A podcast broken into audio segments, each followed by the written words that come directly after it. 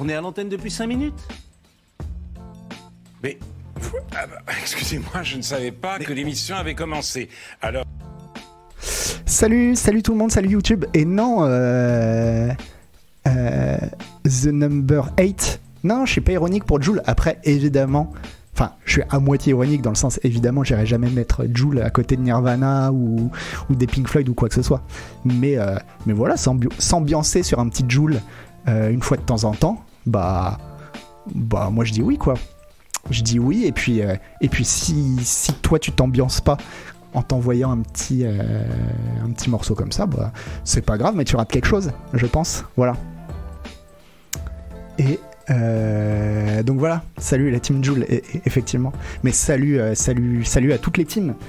Et, euh, et euh, bah, du coup, ouais, ça me fait, j'ai une, j'ai une mauvaise transition. Il faut qu'on parle d'un truc, vu que c'est le tout début, je vais quand même dire un mot sur euh, Oli, qui était... Euh, qui était malheureusement modérateur de, du, du Twitch et du Discord Canard P C et qui est malheureusement décédé la semaine dernière. On l'a appris pour, par la famille et je voulais passer voilà, un, un message de condoléances. Je suis, je suis désolé, c'est, c'est pas un moment agréable, mais je pense qu'il faut, euh, il faut rendre hommage euh, à un membre de la communauté qui était vraiment, qui était vraiment très très apprécié. Beaucoup de gens qui le, qui le connaissaient bien à la rédac.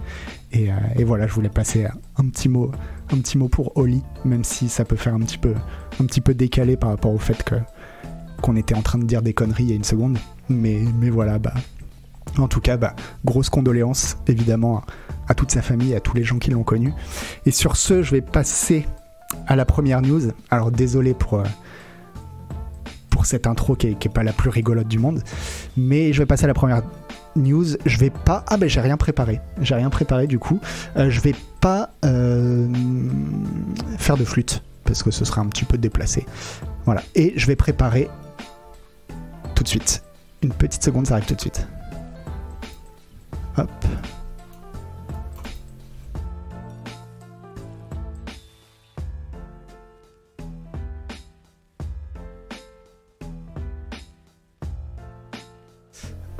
Hop là, hop là, ça fonctionne bien.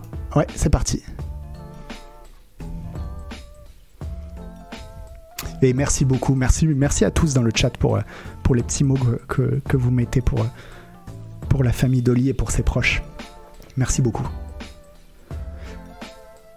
Alors, sur une note plus joyeuse, ça fait bizarre hein, de, de, d'enchaîner derrière ça, on a Ubisoft qui euh, pourrait être mise en vente si on en croit les rumeurs. Alors pour l'instant c'est vraiment que des rumeurs et euh, et euh, Ubisoft ne commente pas là-dessus parce qu'ils disent qu'ils commentent pas les rumeurs, mais ça semble être des rumeurs quand même relativement bien étayées. Euh, voilà, bon, on va lire le truc, encore une fois c'est de la Google Trad hein, donc c'est, c'est vraiment euh, c'est vraiment à l'arrache. Des rumeurs ont circulé selon lesquelles Ubisoft pourrait bien être mise en vente à un moment donné dans un avenir très proche. Cela semble avoir incité de nombreux spéculateurs à acheter des actions de la société, augmentant sa valeur de plus de dix pour cent en quelques jours seulement. Les, la nouvelle euh, provient d'une série d'interviews par Kotaku avec les développeurs actuels et anciens d'Ubisoft qui ont déclaré qu'une vente semblait se profiler à l'horizon. La valeur des actions est bloquée dans un marasme depuis plusieurs années. Bloomberg avait précédemment rapporté que la société de capital investissement, notamment Blackstone et Kohlberg-Kravis Roberts, tournait autour de la société. Alors Kravis Roberts, moi j'en avais déjà entendu parler, je sais, je sais qu'il y en a parmi vous, on, on en a déjà parlé plusieurs fois, qui regardent la chaîne d'économie Eureka. Je sais que Kravis... il faisait partie, il y a une vidéo de Eureka qui s'appelle le L B O géant de R- R J R Nabisco. Et euh, c'était justement, je crois, euh, mais peut-être que je me trompe, le, le Kravis en question qui était dans le coup. C'est-à-dire c'était, c'est le plus gros, c'était à l'époque le plus gros rachat d'entreprise qui a, qui a jamais eu lieu. Et ça a été grosso modo une foirade, quoi. Mais bon bref, on s'en fout, c'était juste pour dire. Euh... Voilà, Blackstone et Kravis Roberts sont parmi les plus grandes sociétés d'investissement au monde. Ils possèdent des actions dans des dizaines de sociétés différentes. Euh... Alors, je ne sais pas ce qu'a foutu la traduction Google Trad. Selon le rapport de Bloomberg, les deux sociétés de capital investissement ont étudié le français activité. À mon avis, c'est ils ont étudié l'activité du français. Je pense que ça a dû être ça qui a été mal, et, euh, et ont développé un intérêt préliminaire pour une prise de contrôle dans Ubisoft. Le média a toutefois noté l'absence de négociations sérieuses avec des acquéreurs potentiels. Ubisoft a travaillé avec des consultants au fil des ans, ce qui, selon le rapport de Kotaku, pourrait être une tentative de préparation à une vente potentielle. Le timing serait à peu près parfait étant donné qu'Ubisoft a vu sa valeur sur le marché boursier chuter de plus de cent dix dollars à un peu plus. Il était à un peu plus. Il était à cent dix dollars et il a chuté jusqu'à quarante dollars par action depuis deux mille dix-huit. C'est vrai que c'est une sacrée chute quand même. Euh... Ah bah oui, mais ça suit, euh, ouais. C'est la, la, la... Bon, ça suit quelques, quelques, quelques échecs financiers, et puis ça suit aussi toute la série de, de, de révélations sur le management d'Ubisoft qui avait porté un gros gros coup, quoi. Alors, on, on, je termine le truc. Euh, l'astuce est que tout acheteur devrait conclure un accord avec la famille Guillemot, qui détient environ quinze pour cent de l'entreprise. Le directeur général, Yves Guillemot, a déjà repoussé une tentative d'O P A hostile de Vivendi. On s'en souvient, un Bolloré qui avait voulu acheter Ubisoft. Mais le dirigeant pourrait maintenant être disposé à négocier un accord. Guillemot n'a plus aucun membre de sa famille dans l'entreprise depuis que son fils Charlie, Charlie, euh, je sais pas qu'il avait un, qu'il avait un petit Charlie Guillemot, ou c'est Charles ? Peut-être. Peut-être qu'ils ont, ils ont, ils ont traduit Charles en Charlie, je sais pas, a annoncé qu'il démissionnerait euh, l'année dernière. Qu'il démissionnerait, ouais, l'année dernière. Ubisoft a été silencieux jusqu'à présent, voilà, il commente pas, et... Euh, et voilà, ouais, en gros, euh, Ubisoft commente pas, quoi. Ce que j'aime pas avec Guillemot, c'est qu'il veut les avantages d'être en bourse, mais pas les risques. Qu'est-ce que tu veux dire, Yox, ça t'a par là ? Parce que c'est pas parce que t'es en bourse que, euh, que, tu te, que tu te prépares à n'importe quel... Enfin, euh, que, que t'ouvres les bras à n'importe quel O P A, quoi. J'allais à démissionner pour s'occuper de la chocolaterie, ouais. Qui appelle son fils Charles ? Bah, en général, euh, des gens, euh, des gens bien, bien fortunés et, euh, et, et bien cathos, en général.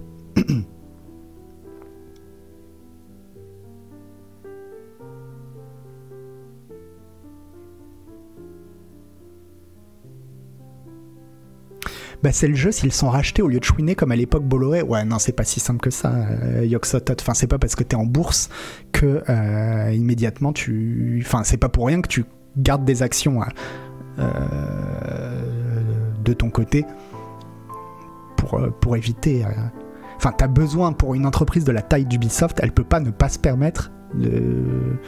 d'être en bourse. Elle a besoin d'investissement, et pour ça, euh, les banques suffisent plus. Il faut forcément passer par la bourse, quoi. Donc, euh, donc tu te mets en bourse, mais après, ça veut pas dire pour autant que t'as envie d'être acheté, quoi. Alors, il y a un plot twist où Microsoft chope tout dans un Deus Ex Machina. J'y crois moyen, nous gars. Je vais te dire, moi, les deux euh, pistes que j'ai. Alors sur le channel de la rédac, on nous, il y a quelqu'un, je crois que c'est Canlust, je sais pas, mais je crois, je, je sais pas sur quoi il se base, sur, sur quoi il se base, mais lui il dit que ça serait plutôt Tencent, euh, ce qui serait pas étonnant parce que Tencent ils rachètent tout, ils ont du pognon, euh, pourquoi pas Tencent, et euh, et moi j'avais vu aussi qu'il y a pas si longtemps, mais c'était une rumeur, Sony se vantait d'une énorme acquisition à venir, comme si un peu ils avaient mal digéré euh, l'acquisition de Activision Blizzard par, euh, par Microsoft, et qu'ils euh, se sont dit eh ben, on va faire la même chose et nous on va racheter, euh, on va racheter euh, Ubisoft. Ceci dit, Ubisoft, ça paraît quand même énorme pour, euh, pour les poches de Sony, quoi. Mais, euh, mais après tout, pourquoi pas hein. Mais surtout, ce qui est tout à fait possible aussi, c'est que euh, bah pour l'instant, ce soit pas décidé. C'est-à-dire que Guillemot, depuis un petit moment, se dit bon, peut-être que revendre finalement, ce serait pas si mal, et que du coup, bah il y a des investisseurs qui commencent à tendre l'oreille, à se dire bah tiens, on, on va voir quoi. Donc peut-être que pour l'instant, il y a absolument personne qui, c'est, c'est juste à l'état de projet quoi. C'est possible aussi.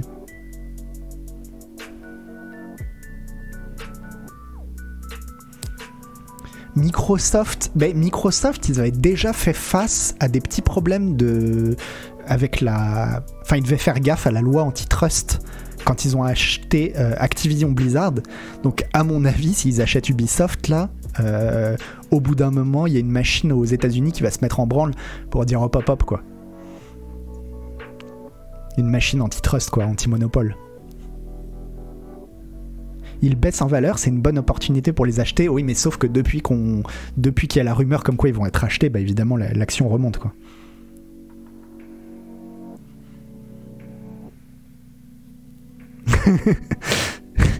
T R M Ben qui dit Kotick qui veut racheter avec ses indemnités de départ. Déjà il pourrait hein, parce que je pense qu'en en, en, en indemnité de départ Bobby Kotick c'est un truc genre sept mille milliards de milliards d'euros. euh, il veut rejoindre une entreprise qui partage ses valeurs. c'est, c'est dur, c'est pas moi qui l'ai dit c'est pas moi qui l'ai dit voilà. Il peut y avoir plusieurs acheteurs, non, chacun prend dix, vingt, trente pour cent, je pense que c'est une mauvaise idée. Pour, Jay, euh, pour, euh, pour Ubisoft, c'est une entreprise, quand tu l'acquiers, tu peux à la limite te séparer de certains, de certains composants de l'entreprise, mais démanteler Ubisoft, tu perds énormément, quoi. Tu perds toute la valeur de la marque. Donc, euh, donc je pense que c'est pas, c'est pas, c'est pas une bonne idée, ouais. Et, et Ubisoft, c'est pas une entreprise où il y a différents euh, où il y a différentes marques à l'intérieur que tu pourrais euh, séparer quoi. Pas comme justement euh, euh, Peugeot Citroën où tu peux te dire ouais bah il y en a un qui va racheter Peugeot puis l'autre Citroën et puis et puis ça passe quoi.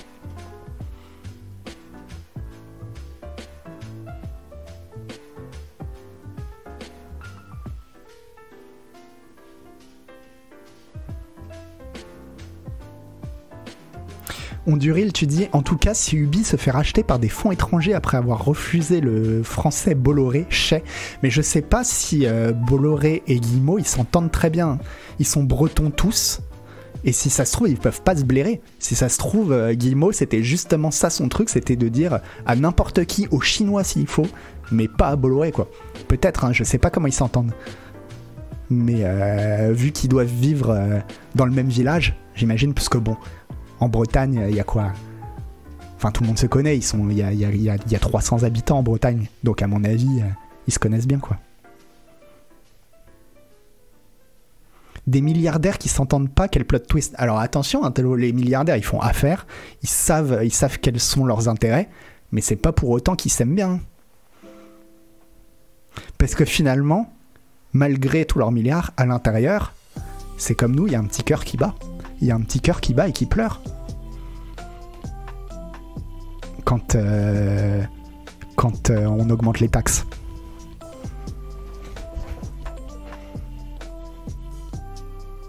Ah ok, c'était ironique, ouais.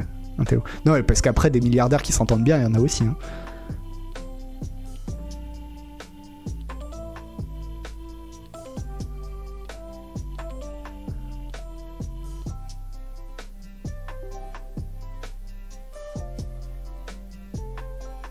Euh, bref, alors c'était quoi la nouvelle d'après ? Guillemot, c'est pas vraiment un milliardaire, c'est un petit patron, un artisan du jeu vidéo français. Alors je sais pas s'il est milliardaire, tiens d'ailleurs, euh, Guillemot. Euh... Mais bon, si on compte tout ce qu'il a, euh, tout ce qu'il possède sans le posséder, à mon avis, euh, bon, on y est quoi.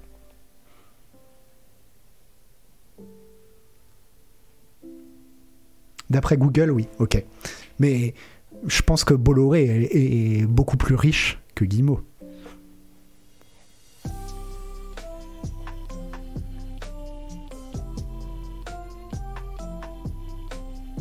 Enfin bref.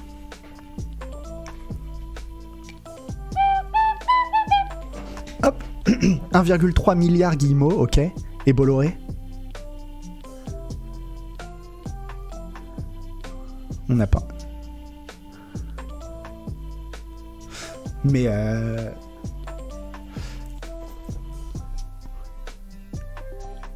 Bolloré sept virgule cinq milliards, ouais, bon ça va, ça se tient, c'est le même. On est sur le même ordre de valeur, quoi. Ordre de grandeur. Sur le même ordre de grandeur.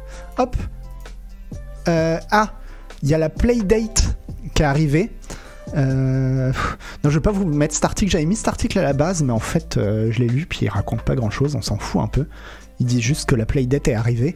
La Playdate, si vous vous souvenez plus de ce que c'est, hop, je vous mets une petite vidéo. Ah non, là, on voit le, le mec qui parle. C'est ça, la Playdate, c'est une console qui avait été kickstartée. Une console à manivelle, et eh ben non, ça a l'air vachement bien en fait.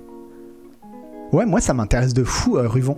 Et ça m'intéresse tellement de fou que je me suis précipité en disant à Canlust, euh, moi je veux la tester, je veux la tester, je veux qu'on en reçoive une, je veux la tester. Parce que là en ce moment il y a des tests qui pop un peu partout. Je crois que même Gamekult ont fait leurs tests. Enfin voilà, tout, tout, le monde, tout le monde y va de son petit test. Et, euh, et donc... Euh,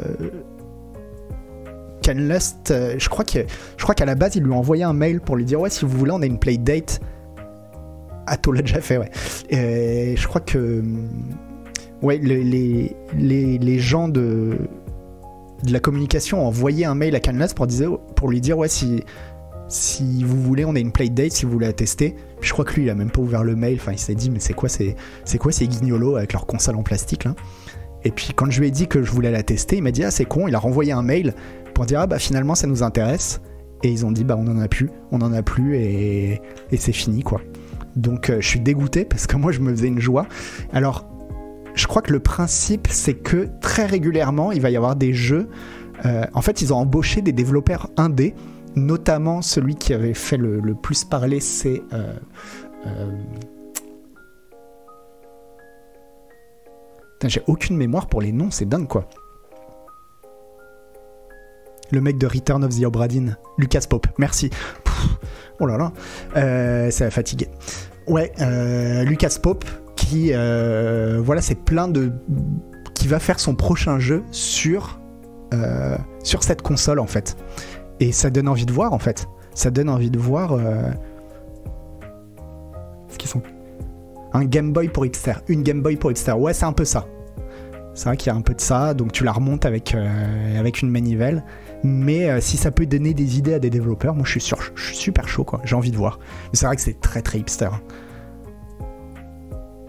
Elle fait de l'émulation. Non, non, mais elle fait rien du tout. Elle fait tourner les jeux qui sont conçus pour tourner dessus. Point barre.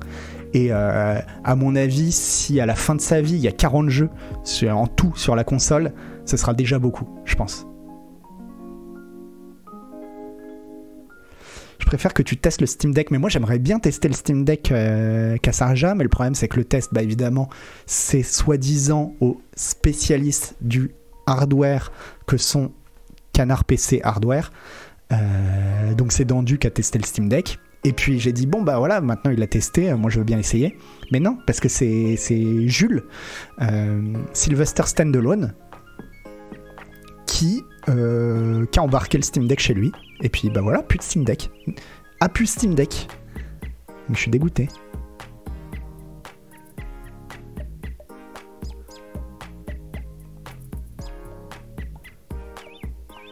Enfin bref, voilà, tout ça pour dire que ça c'est arrivé. Ah ouais, méga bonne ambiance chez, euh, chez Tesla à Shanghai. Je sais pas si vous avez pu passer ça. Alors on... on... On s'éloigne un petit peu du domaine du... Jules est formidable, mais un peu fripon aussi. Exactement, Ruvon. Euh... Ah, peut-être qu'il est cassé. Je suis peut-être mauvaise, mauvaise langue. C'est qui ? C'est Dandu qui a dit qu'il était cassé ? Je crois. Alors, la musique... Euh, attendez, je vais vous mettre le lien.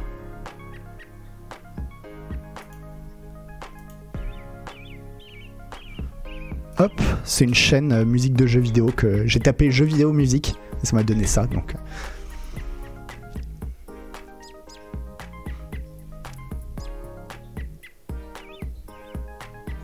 Oh, Yoxatat, mais Yoxatat, euh, elle est bien la musique.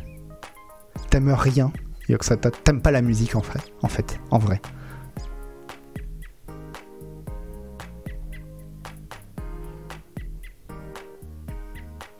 Euh, oui, oui, c'est des reprises de, de musique de jeux vidéo faites par, euh, voilà, par une chaîne.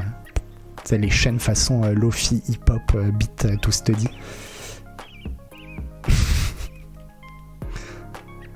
Ce qui est bien, c'est que euh,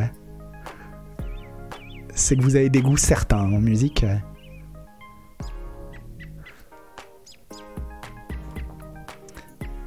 Alors, euh, on va se lire cet article parce que c'est quand même un délire hein, ce, qui se passe, euh, ce qui se passe à Tesla à Shanghai. Alors ceci dit, pour dédouaner avant de finir, euh, avant même de commencer l'article même, euh, je veux dire à la fin il y a un petit truc qui dédouane Tesla, c'est qu'en fait Tesla n'est pas le seul à faire ça en Chine. Mais ça donne une, une petite idée de... C'est une autre culture. Donc les employés de l'usine Tesla de Shanghai seraient contraints de vivre au travail après une fermeture de trois semaines en raison d'une récente épidémie de cas de covid dix-neuf en Chine. Oui, vous, si vous avez un petit peu suivi, vous savez que Shanghai est complètement bloqué parce que euh, la Chine est dans une euh, optique zéro Covid et donc dès qu'il y a le moindre cas, ils ferment une ville entière de plusieurs millions d'habitants et, euh, et démerde-toi avec ça quoi. Euh, la société distribuera des sacs de couchage et des matelas à ses employés qui seront obligés de dormir sur le sol tout en fonctionnant dans un système dit en boucle fermée, selon Bloomberg. Je trouve qu'ils auraient pu trouver un petit nom un peu plus sympa que en boucle fermée. Ils auraient dit... Euh, euh, déjà, ils auraient, bu, ils auraient dû le mettre en anglais. Euh, dans un système de Happy Loop, par exemple. Ouais, Bubble. Avec Bubble, il y a quelque chose à faire. C'est, les, les bulles, c'est, c'est chouette, c'est mignon, quoi. C'est une sorte de piscine à bulles. Quelque part, c'est une piscine à bulles. Euh, Tesla est l'un des nombreux fabricants de Shanghai qui se préparent à reprendre leur activité après que le gouvernement a imposé un confinement à la ville peuplée, peuplée le vingt-huit mars. Euh... Bon, la traduction, c'est encore Google Trad. Hein. Mais les multinationales ont fait pression sur le gouvernement pour qu'ils assouplissent, qu'il assouplisse ces restrictions afin qu'ils puissent retourner à la production, même si cela signifie que leurs travailleurs ne peuvent pas quitter les lieux. Le constructeur de voitures électriques a envoyé un mémo à ses employés qui détaille certaines des conditions dans lesquelles ils seront forcés de vivre, selon les journalistes de Bloomberg qui disent avoir consulté ce mémo. Tesla distribuera un sac de couchage et un matelas à chaque employé. Il y aura des zones désignées sur le sol pour que les gens puissent dormir, en plus de zones pour la douche, la restauration et le divertissement. Bah oui, parce que quand même un petit peu de divertissement quoi. Euh, les employés recevront trois repas par jour et une allocation de quatre cents yuan, soit l'équivalent de soixante-trois dollars. Alors je sais pas ce que ça vaut en Chine, si ça fait beaucoup, si... si... Parce qu'à la limite, moi si Yvan me dit euh, bah voilà pendant trois mois tu vas dormir avec un matelas dans un sac de couchage à la rédac, mais qu'en échange je te file dix mille dollars, dix mille euros par jour, je vais te dire bon bah je prends sur moi quoi. Tesla suivra également la réglementation pour éviter la propagation du covid dix-neuf en exigeant des employés qu'ils passent un test d'acide, bon, un test, un test salivaire quoi, euh, une fois par jour pendant, enfin non pas salivaire d'ailleurs, nasal, une fois par jour pendant les trois premiers jours, que leur température soit vérifiée deux fois par jour et qu'ils se lavent les mains quatre fois par jour. Les entreprises souhaitant reprendre leur, les, leurs activités à Shanghai ont dû soumettre des plans détaillés sur la façon dont elles vont arrêter la propagation du covid dix-neuf sur les lieux de travail aux autorités sanitaires locales avant d'obtenir le feu vert selon le South China Morning Post.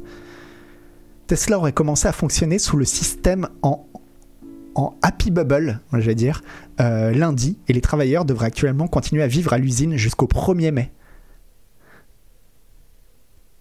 Et ensuite, bon, on nous rappelle que trois personnes sont mortes du covid dix-neuf à Shanghai lors des dernières épidémies de virus, tandis que des dizaines de milliers de cas sont signalés quotidiennement. Euh, et euh, ils disent que c'est pas énorme par rapport à la première vague, mais bon, voilà. Voilà, mais il, pour, dédouaner, pour dédouaner juste un tout petit peu Tesla, parce que, euh, mais Shanghai abrite des milliers d'entreprises locales et internationales qui se sont agitées sous les restrictions les plus récentes, recourant à des mesures extrêmes afin de maintenir le statu quo. Peu de temps après le confinement, le Wall Street Journal a reporté plusieurs cas d'employés convoqués à dormir dans, le, euh, dans leur bureau, dans un certain nombre de banques et autres institutions financières à Shanghai. Voilà, apparemment c'est pas juste chez Tesla que ça se passe comme ça, mais bon quand même quoi.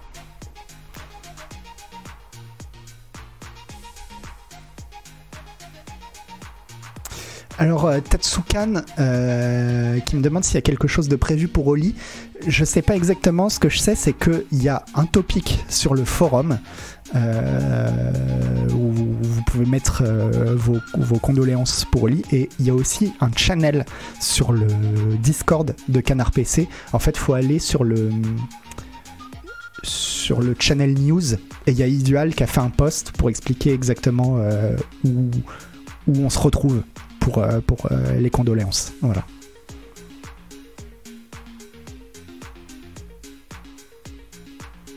Si quelqu'un est testé positif dans l'usine, ils font quoi? Bah à mon avis, si quelqu'un est, posté, est testé positif, bah tout le monde rentre chez soi et, et, et, et personne ne bouge. Mais donc en gros, ils en arrivent à ça. Pourquoi? Parce que euh, le, le, en gros, en Chine, enfin voilà, tu peux travailler, mais si tu travailles, bah dans ce cas-là, t'as plus le droit de rentrer chez toi, quoi.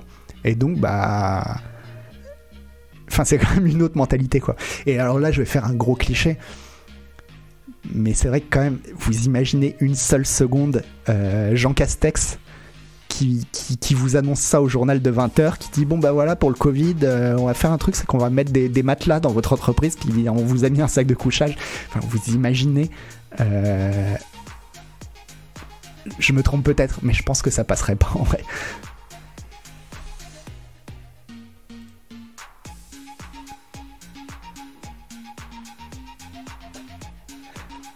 Ah, ils ont le quoi qu'il en coûte, hein, les Chinois, mais c'est quoi qu'il en coûte pour l'employé en fait.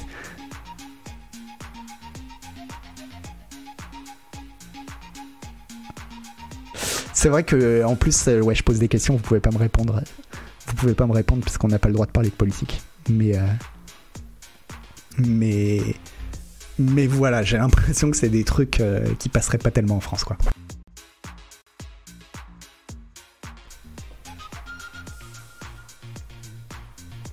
Après, c'est vrai que Nakbava dit déjà qu'on dort la journée. Après, c'est vrai que si Yvan veut mettre néanmoins des matelas et des sacs de couchage à la rédac, euh, je dis pas que j'y passerai la nuit, mais la journée, euh, pourquoi pas, quoi.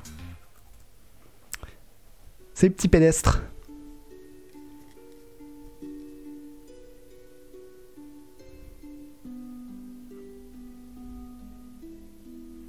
Franchement, c'est si différent que ça en termes d'acceptabilité que le confinement complet.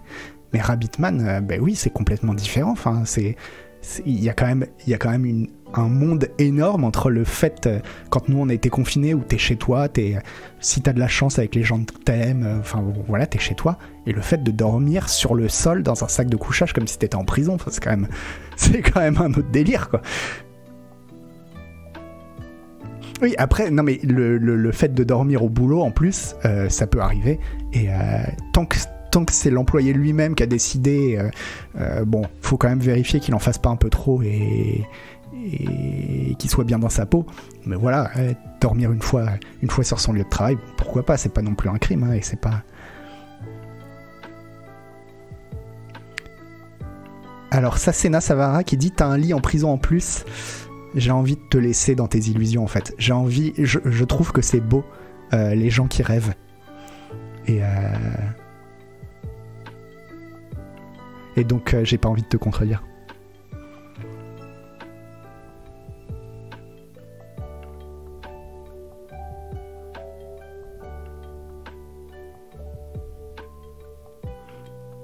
Oui, en plus, euh, Snurf, comme tu dis, je crois qu'il y a...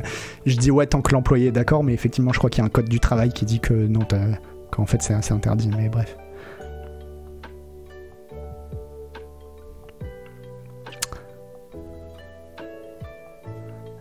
Désolé, Dieu vomit. Bref, comme tu dis. Hop, à bas.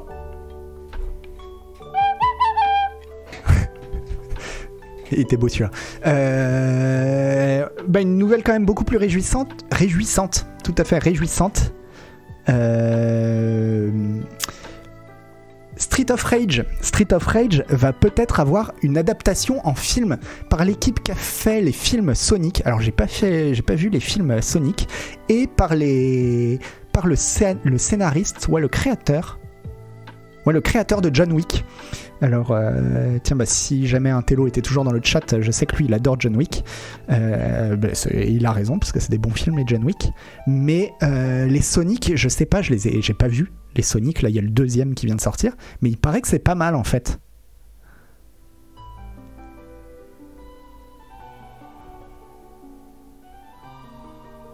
Surcoté, tu dis, euh, tonton Yo-Yo? Bah, après, j'imagine que c'est quand même un film pour les enfants. Euh, j'imagine, quoi.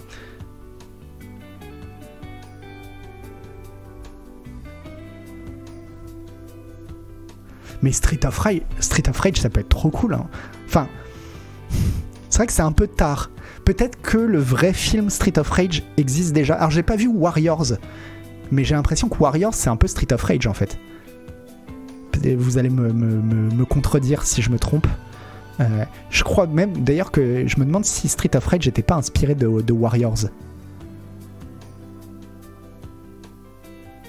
Ah oui, il y a Kung Fury, effectivement, il y a, il y a Kung Fury aussi, euh, euh, qui était un petit peu le Street of Rage. Euh.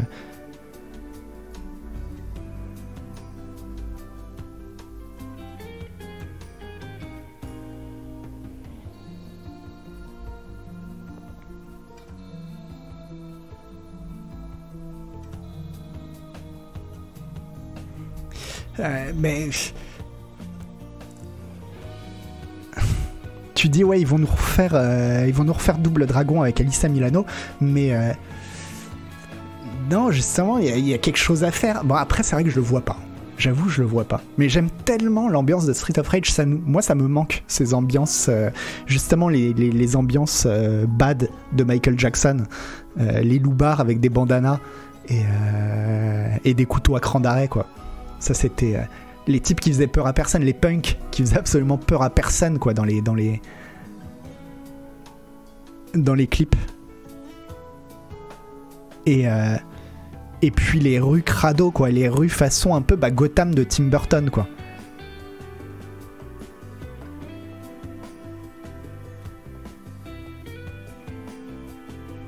Donc euh, voilà, s'ils arrivent à retranscrire l'ambiance, c'est vrai que côté scénar, je vois pas trop ce qu'ils peuvent faire, hein. Mais euh... à mon avis, il faut, il faut faire un truc... Euh... Ouais, non, je sais pas.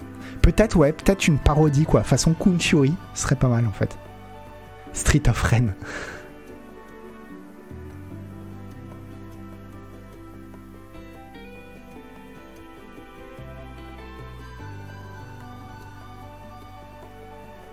Mais c'est vrai que, euh, bah tiens, tu dis, euh, ouais, euh, depuis les succès de Sonic, de Détective Pikachu et d'Arcane, il y en a qui vont tenter leur chance en termes d'adaptation. Bah en tout cas, qui aurait cru qu'une adaptation de League of Legends, ça donnerait quelque chose, quoi. Et en fait, Arcane, c'est trop bien, donc... Euh...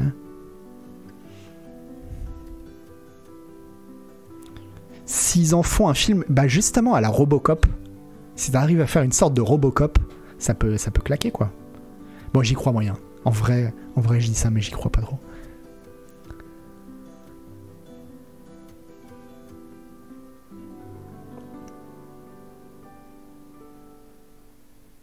Ouais, bah c'est Robocop sans le robot, ouais.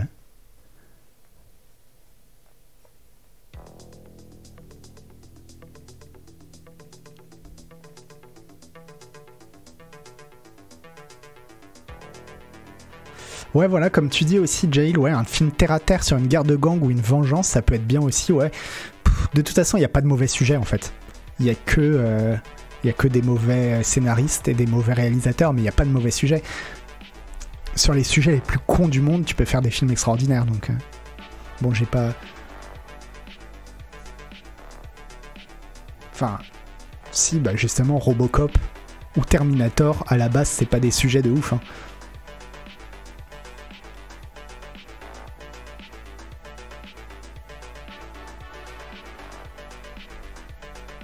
Hop, bref. Hop. Euh... Alors, Sony envisagerait également de mettre, alors également parce que comme euh, Xbox apparemment, enfin comme Microsoft envisagerait également de mettre des publicités dans les jeux PlayStation. Alors cet article, si je me souviens bien, Google Trad l'a vraiment très mal traduit. Euh... Microsoft explorerait un, un move similaire pour les titres Xbox Free to Play.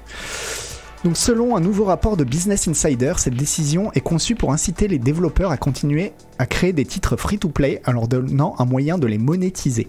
Sony n'a pas encore décidé s'il prendrait une réduction des revenus publicitaires et qu'il pourrait facturer aux partenaires de données sur le comportement des consommateurs dans les jeux PlayStation. Super, on va vendre votre donnée à des fins plus publicitaires, ça va être, ça va être top. Euh... Le détenteur de la plateforme testerait actuellement un logiciel qui permettrait aux développeurs de créer des publicités dans le jeu avant leur introduction prévue plus tard cette année. L'objectif est que les publicités apparaissent comme si elles faisaient partie du jeu, comme des panneaux d'affichage numérique dans des stades de sport, affirme le rapport. Les formats pourraient inclure des publicités qui récompensent les téléspectateurs pour avoir regardé des publicités et des promotions pour des objets dans le jeu, tels que des skins d'avatar. Euh, c'est moche. Alors ceci dit, c'est pas une nouveauté, en fait ça existe déjà, notamment justement dans les jeux de foot. Les jeux de foot font passer des, ver- des vraies pubs euh, sur les, sur les, dans les tribunes, et non, non seulement ils font passer des, des, vrais, des, vrais, des vraies pubs, mais en plus les pubs pouvaient être modifiées quasiment en temps réel euh, à chaque mise à jour pour, euh, bah voilà, pour changer d'annonceur à chaque fois, quoi. Donc euh, ça servait déjà dans les jeux, euh, dans les jeux de foot. Et je sais aussi, j'ai découvert que euh, en fait la, la série de jeux Yakuza, donc que j'adore, en fait elle est absolument mais bardée, bardée de placements de produits partout. Genre les restaurants dans lesquels tu vas, c'est des vrais restaurants qui sont à Kabukicho et, euh, et que tu trouves au même endroit. Il euh, y a même un truc où il y a même une mission, j'ai découvert dans Yakuza, je sais plus si c'est Yakuza Kiwami un ou deux, où le... tu vas aider le patron d'une chaîne de restaurants à améliorer son restaurant, et cetera. C'est super bien écrit, la mission est trop bien. Et en fait, c'est le vrai patron du rest... de la chaîne. Ils ont modélisé le patron de la chaîne du restaurant en question. Enfin, tout est une opération euh, commerciale, quoi. Et, euh... et ça me dérange pas, en fait. Et, euh... et c'est comme... C'est comme les placements de produits dans les séries, par exemple, quand c'est bien fait, genre le placement de produits dans Fight Club, enfin là un film dans Fight Club, dans The Wire ou dans Les Sopranos. Au contraire, ça permet d'ancrer le jeu dans, une certaine, dans un certain réalisme. Ça nuit pas au, à, à la personne qui, qui regarde, et, et si ça permet bah, de financer les jeux, tant mieux, quoi. Mais euh, bon, leur truc là de dire on va vous vendre, on va vous faire des pubs dans le jeu, sur les affichages publicitaires qui vous vendent des skins que vous pouvez acheter dans le jeu avec de l'argent réel, ça devient un peu vicieux, quoi. Et puis aussi le fait de revendre les informations des utilisateurs à des, à des plateformes de pub, euh, pareil, c'est ultra vicieux, quoi. Ça reste de la pub, donc inutile. McCobbleboy, bah inutile, bah, pas pour les annonceurs, en fait. Sinon, ils payeraient pas pour... Euh, pas pour les annonceurs qui payeraient pas si c'était inutile, et pas pour les développeurs qui se font payer euh, grâce à ça, quoi.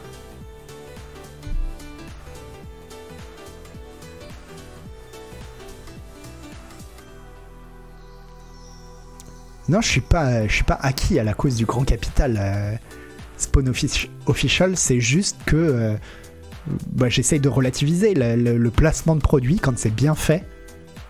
Je trouve que c'est pas gênant et euh, et bah voilà, s'il faut bien, il faut bien de l'argent pour financer des choses, donc euh, si on trouve l'argent là et que c'est bien fait, pourquoi pas, quoi.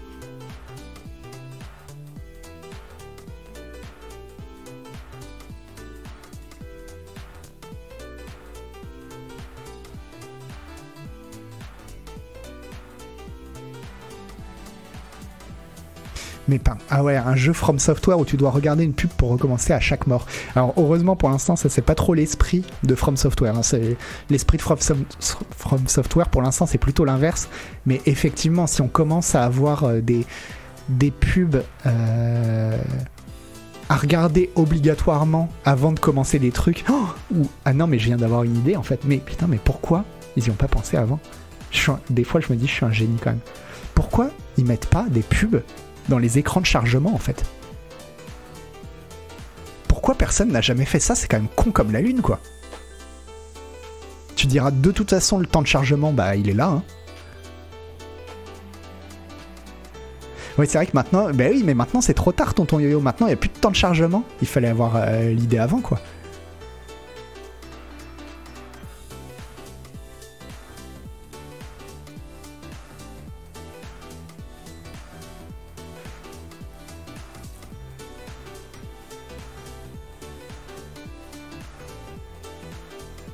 Tu as cité des shows de H B O qui notoirement n'utilisent pas de placement de produits mais dépendent d'abonnements. Alors je suis quasiment sûr que The Wire et Les Sopranos euh, ont une partie de leur budget qui est financée par le placement de produits. Je suis quasiment sûr. À vérifier, évidemment, parce que je dis quasiment sûr, je suis pas sûr, mais tu vérifieras. Euh... Vous me dites que non. Pour The Wire, non. Les Sopranos, je confirme. Voilà, bah c'était Les Sopranos.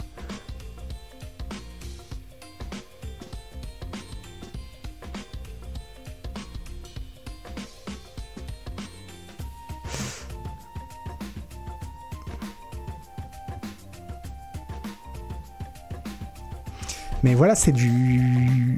En général, ce placement de produit, c'est du placement de produit dont tu te rends pas compte. C'est le héros qui, à un moment donné, euh, mange, un... boit un café, et son café, c'est un, c'est un café Starbucks. Mais voilà, c'est pas appuyé du tout, c'est juste, bah voilà, c'est... il l'a dans la main, c'est un truc Starbucks, quoi.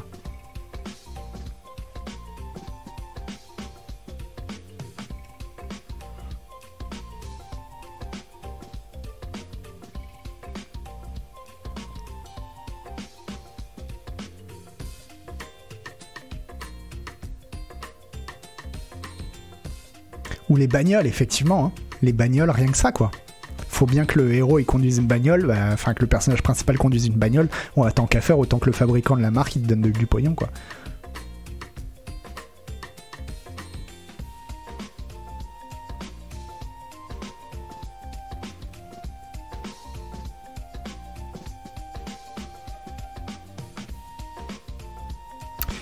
Mais oui, effectivement, le, le sujet pose question. Euh... Bah le, le, la question de la pub, c'est une grande question. C'est vraiment une question... Euh, euh, c'est pas aussi simple que euh, la pub, c'est dégueu, quoi. Enfin, le, le problème, c'est que si tu dis ça, t'es obligé de dire, bah, on change tout le système, et moi, je suis pour, mais euh, à un moment donné, il faut être aussi... Euh, à défaut de le changer complètement, là, dans les jours qui viennent, il faut aussi savoir se dire... Euh, Comment on fait que ce soit pas, comment on fait pour que ce soit pas le pire, quoi.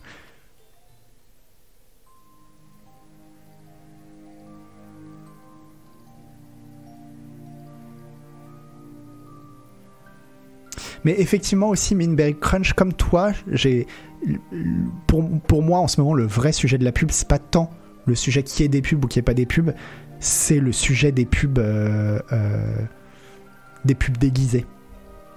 Des pubs déguisées, euh, bon, qu'on trouve énormément, bah, par exemple sur YouTube, hein, mais euh, et ça, ça c'est beaucoup plus un problème. Je préfère me taper, par exemple, euh, trente secondes de pub sur YouTube avant la vidéo que d'avoir deux minutes du streamer, enfin du, du YouTuber qui me fait une pub sans, sur un truc un peu beaucoup plus borderline, quoi. Ouais, trente secondes de pub, c'est énorme. Ouais. Mais je suis prêt, je serais prêt à avoir trente secondes de pub. Par exemple, avant chaque vidéo du joueur du grenier, je préférerais avoir trente secondes de pub, d'une vraie pub, que d'avoir la minute euh, de joueur du grenier qui fait une fausse pub, qui est une vraie pub. Parce que je trouve ça malsain, en fait. Je trouve ça malsain, le fait, le, le mélange du type qui, une seconde, est homme sandwich, et la seconde d'après... est redevenu un youtubeur normal qui fait sa vidéo, et cetera. Je trouve le mélange des genres... Euh, moi, ça me dérange vraiment, quoi.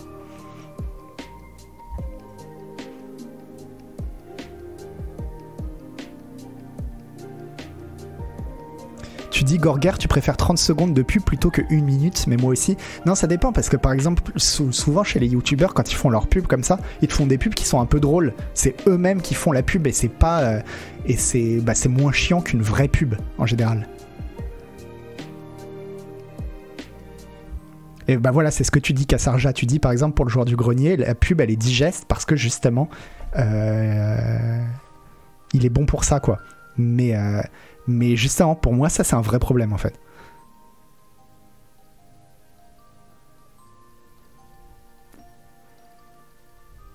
Ah non, en plus, justement, si je dis ça en duril, c'est parce que, justement, j'aime beaucoup euh, joueur du grenier, donc... Euh, sinon, je me permettrais pas.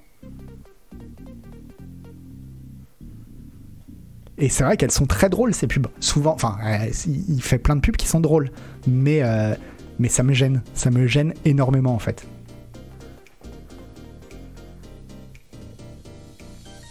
Mais bon, si, si j'ai l'occasion, si un jour on l'a, par exemple, dans l'émission Canard P C, bah, je pourrais lui poser la question, ce serait intéressant, quoi.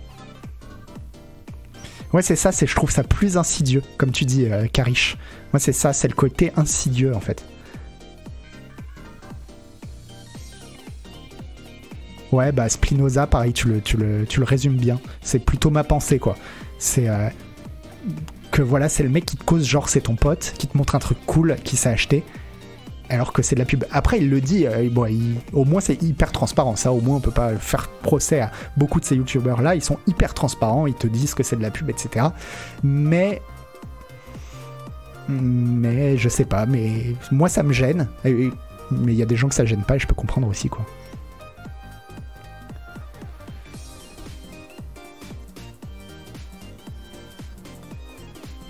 Bon, on va passer le sujet du, du joueur du grenier, parce que le pauvre, je l'ai pris comme exemple, alors que ça pourrait être n'importe qui, ça vaut pour tout le monde, et tout le monde fait ça, donc c'est pas...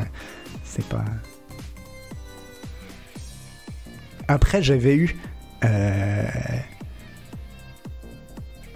Moi, il y avait un YouTuber qui m'avait dit... Euh...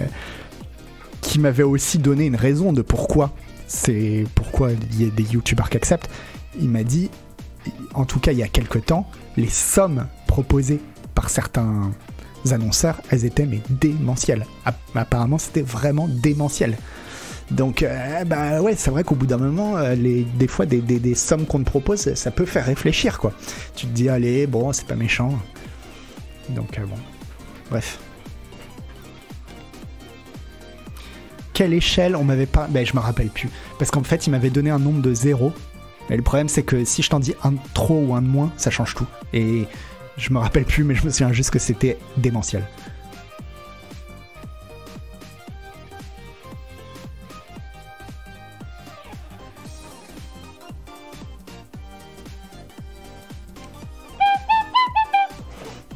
Hop. Euh... Qu'est-ce qu'on... Ah oui. Alors, une news que j'ai pas traduite, on va la traduire ensemble. En fait, c'est pas une vraie news, c'est un, c'est un mec, c'est un développeur sur Reddit qui a... Euh,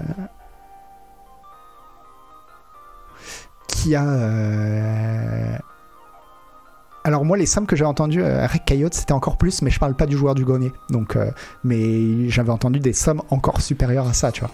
Donc euh, c'est vrai qu'au bout d'un moment, quand, euh, quand en une pub, tu te fais plus de... tu te fais quatre ans de salaire, euh, ça fait réfléchir, quoi.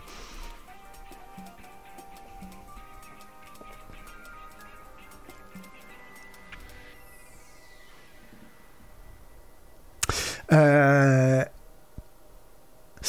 Donc c'est un développeur indé qui a fait un fil, on dit un fil sur Reddit, je sais pas, enfin qui a fait un post sur Reddit. Donc ma vie en tant qu'imposteur, comment un jeu avec cinquante-huit pour cent de reviews positives sur Steam, cinquante-huit pour cent de reviews positives sur Steam, c'est nul, hein. Ça veut dire que ton jeu est pourri quoi, euh, m'a rapporté plus de cinq cent mille dollars. Et euh, pourquoi ça m'a pris plus de deux ans pour euh, passer à autre chose. Alors, c'est un petit peu long, on va traduire un petit peu, et puis euh, on verra si c'est chiant ou pas. Alors, je pourrais en parler toute la journée, mais euh, j'ai pas envie d'y passer la journée. Donc, je vais essayer de faire le truc le plus court possible. Et j'ai divisé, il a divisé le truc en cinq. Donc, partie un, euh, comment est-ce que mon jeu a fait autant d'argent. Si c'est trop long à lire, euh, c'est grâce à des deals avec les plateformes. Partie deux, est-ce que vous pouvez faire la même chose avec votre jeu ? Est-ce que vous devriez faire la même chose avec re- votre jeu si c'est trop long pour vous ? Oui, vous pouvez, et ça dépend de votre situation et euh, si vous en avez envie ou pas. Partie trois, pourquoi ça m'a pris euh, si longtemps de faire un nouveau jeu ? euh, Ça va parler de burn-out, de syndrome de l'imposteur. Et de la vie en elle-même. Euh, partie quatre, euh, s'en sortir. Comment j'ai fait pour m'en sortir ? euh, Ce qu'il dit, c'est qu'il a trouvé des trucs qu'il aimait. Et il, a, il, s'est, il s'est rendu compte que ce qu'il aimait, en fait, c'était pas faire des jeux, c'était autre chose. Et, que, et maintenant, il se laisse travailler sans avoir aucune attente. Et partie cinq, et du coup maintenant je suis riche, et ben non en fait euh, après les taxes etc il est pas si riche que, je, que ça. Je vous mets le lien, ouais. Hop.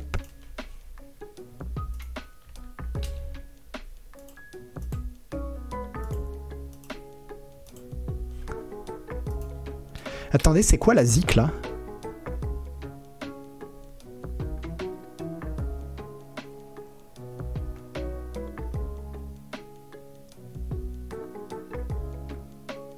Quelqu'un, quelqu'un a la ref de la zik ? C'est Zelda ? Ok. Ah, c'est Smash Bros. Ok. Mais bon, ça reste du jeu vidéo. C'était ça que je voulais savoir. Parce que... Euh, parce qu'elle tue. Je trouve qu'elle tue la zik. Mais surtout, j'avais pas envie qu'on se fasse euh, strike, en fait. Donc c'est Smash Bros. Ok. Alors, hop.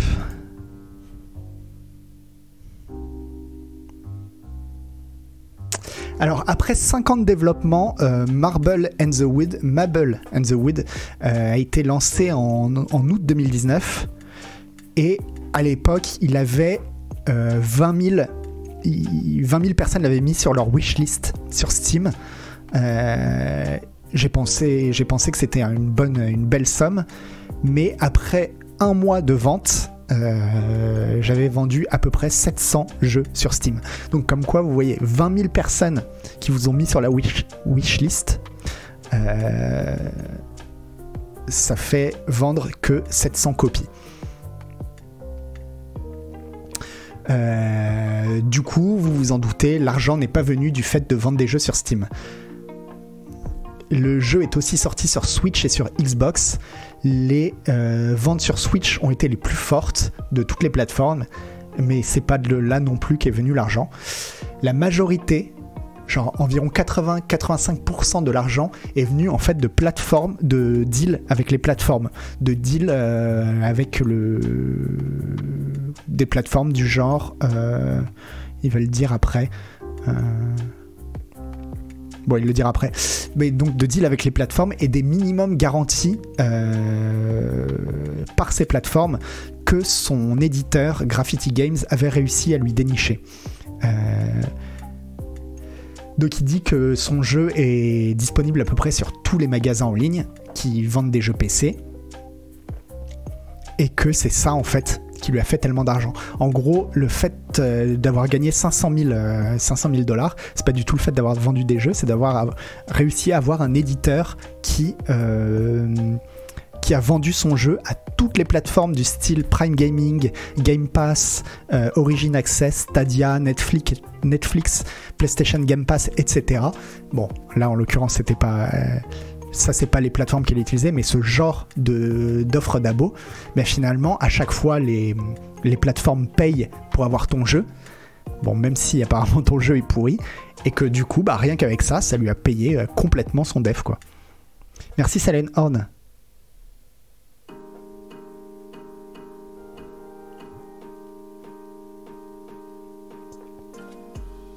Voilà, personne n'y joue, mais il a gagné un peu de sous. Bah, cinq cent mille dollars, c'est pas mal. Hein. En vrai, c'est ce qu'il dit. Hein. Il dit, euh, lui, c'est, il s'attendait pas à gagner autant, en fait. Surtout avec un jeu, euh, vous allez voir, un peu raté, quoi. Euh, est-ce que vous pouvez faire la même chose avec vos jeux ? Bah oui, vous pouvez. Euh, mais j'ai envie d'être clair, c'est que j'aurais jamais eu tous ces deals moi-même. Euh, parce, lui c'est, c'est vraiment son, son éditeur qui a fait le boulot pour lui, mais il connaît des, des développeurs qui se sont débrouillés pour euh, contacter les plateformes par eux-mêmes et pour qui ça marchait quoi. Un pote à moi est d'ailleurs en ce moment en train de négocier en direct avec le Xbox Game Pass, enfin avec l'équipe du Xbox Game Pass, et, euh, et euh, ça a l'air de, de, très, de très bien fonctionner pour lui quoi. Donc voilà, il fait une liste des plateformes que vous pouvez essayer. Et euh, j'imagine que la plus grosse question, c'est comment vous faites, euh, comment tu les trouves, tous ces deals. Euh, et il dit, bah, de mon expérience limitée, en fait, euh, la plupart des plateformes sont très très accueillantes pour les développeurs euh, solo. Et euh, il faut pas juste, il faut pas hésiter en fait à envoyer un mail et à demander poliment. Et en général, ils répondent, quoi. Euh... Voilà, souvenez-vous que les gens qui détiennent ces plateformes sont des gens et que euh, si vous êtes sympa avec eux, bah, souvent, ils vont vouloir vous aider, quoi. Et évidemment, l'autre, l'autre solution, c'est d'avoir un éditeur, quoi. Un éditeur qui va euh, vous ponctionner une partie de vos revenus.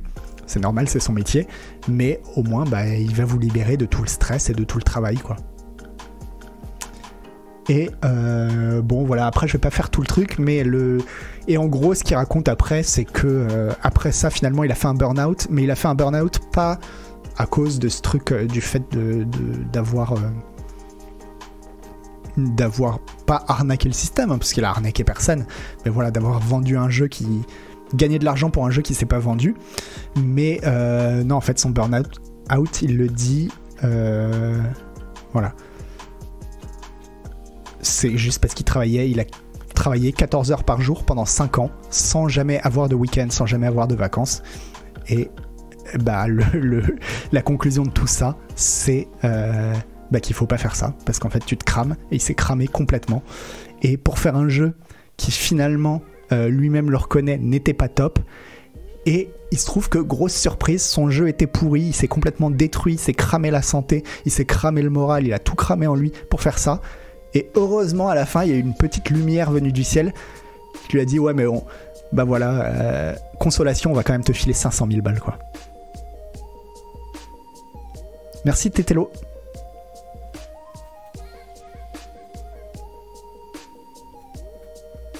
Ah bah tiens, Naogil qui dit « C'est marrant, j'ai son jeu sur Steam et je l'ai jamais lancé. Il était dans un bun- bundle fanatical à l'époque. » Bah ouais, voilà, c'est son éditeur juste qui a super bien fait son boulot, quoi.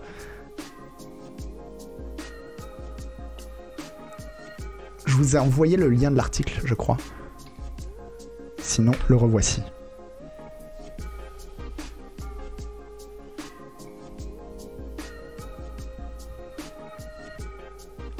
Et euh... donc, est-ce qu'il est riche maintenant ? Voilà. Est-ce que je suis riche maintenant ? Haha, non. Euh, en fait, je, j'ai accumulé pas mal de dettes pendant que je travaillais sur le jeu. Euh... Il a fallu aussi euh, rendre l'avance que m'avait filé Graffiti, l'éditeur, euh, pour que je puisse travailler sur le jeu. Il y a eu les taxes, il y a eu euh, le fait de suppo- de, d'entretenir ma famille euh, de quatre personnes. Voilà, le, le boulot que j'avais avant de devenir un, un game développeur à temps plein, ça me rapportait vingt-sept mille dollars par an. Ah non, c'est des pounds, pardon, c'est des pounds, c'est des livres. Euh, vingt-sept mille livres par an, ce qui est euh, complètement OK pour le nord de l'Angleterre où je vis. Ma femme euh, gagnait à peu près vingt et un mille pounds par an avant que la pandémie euh, n'arrive. Donc voilà, si on fait la comparaison, il gagnait vingt-sept mille pounds par an. C'est quand même euh, vingt ans de salaire qu'il a touché pour son jeu, en fait. vingt ans de son salaire, quoi. vingt-sept mille par an. Bah, je sais pas en pound, en fait. Je sais pas quel est le cours de la livre.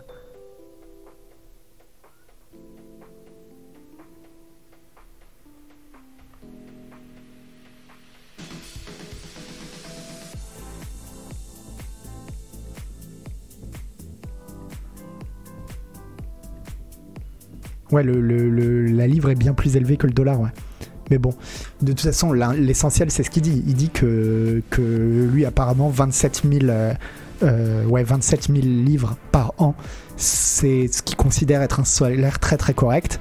Bah, en fait, avec son jeu, auquel personne n'a joué quasiment, euh, il a, il a eu, euh, il a gagné vingt ans de salaire correct. Mais pendant cinq ans, il s'est complètement détruit. Et là, je vous ai passé tout le passage. Vous irez lire l'article. Euh, surtout si vous, vous êtes développeur vous-même ou que vous avez envie de l'être, où il raconte ses cinq ans à se cramer, se cramer complètement, quoi. Alors après, il s'en prend qu'à lui-même parce que bon, c'est lui qui a choisi, c'est lui qui a fait ça. Mais euh, il se trouve qu'il s'est cramé cinq ans, mais il a gagné euh, autant qu'en vingt ans, quoi.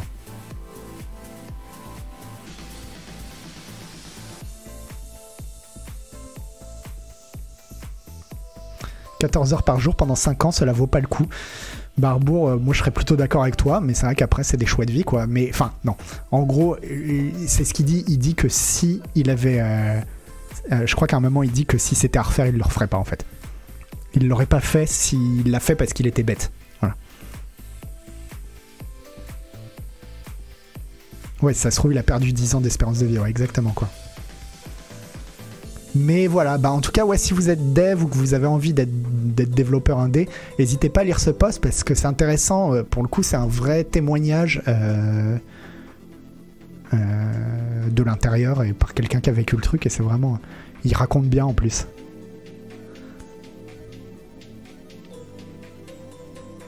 On se laisse vite embarquer dans ce genre de projet, ça prend vite toute ta vie.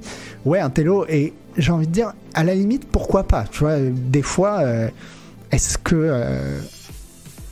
Enfin voilà, c'est un truc te tient vraiment à cœur. Il y a des fois, il y a des gens, pour certains projets qui ont vraiment envie d'accomplir, ils sont prêts à perdre dix ans d'espérance de vie et à dire je vivrai dix ans de moins, mais je veux faire ce truc. Mais là, le problème, c'est aussi que il est arrivé à la fin du truc, à la fin du, du, du développement de son jeu, en se disant bon bah j'arrête là, mais j'ai bien conscience que c'est un peu de la merde, quoi.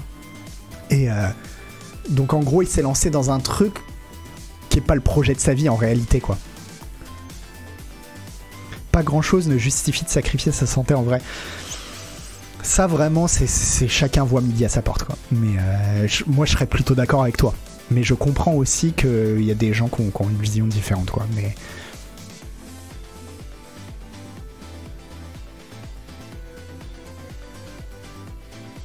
elle est patiente, sa femme, quand même, avec ses vingt et un cas, de l'avoir entretenu pendant cinq ans. Non, c'est ce qu'il explique, c'est que euh, euh, il a eu des avances de la part de son éditeur, en fait. Son éditeur lui payait des avances.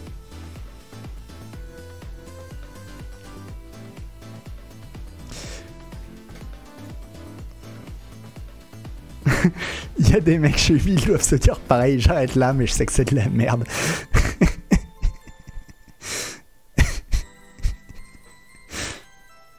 Ah. Mais c'est vrai que, ouais, par contre, Alpha Blue Light, comme tu dis, euh, bon, il y a le débat de est-ce que, euh, est-ce que il y a des choses qui valent de sacrifier sa santé, mais au-delà de ça, euh, la plupart du temps, en fait, quand on sacrifie sa santé, on s'en rend même pas compte. Et là, et, et ça, c'est, enfin, c'est ça auquel il faut faire le plus attention, quoi. C'est, euh, c'est, c'est d'être capable de, c'est d'être capable de pas se cramer la santé, en fait, de, de, de se rendre compte qu'on est en train de le faire pour quelque chose qui vaut pas le coup. Le nom du jeu, c'est Mabel and the Forest.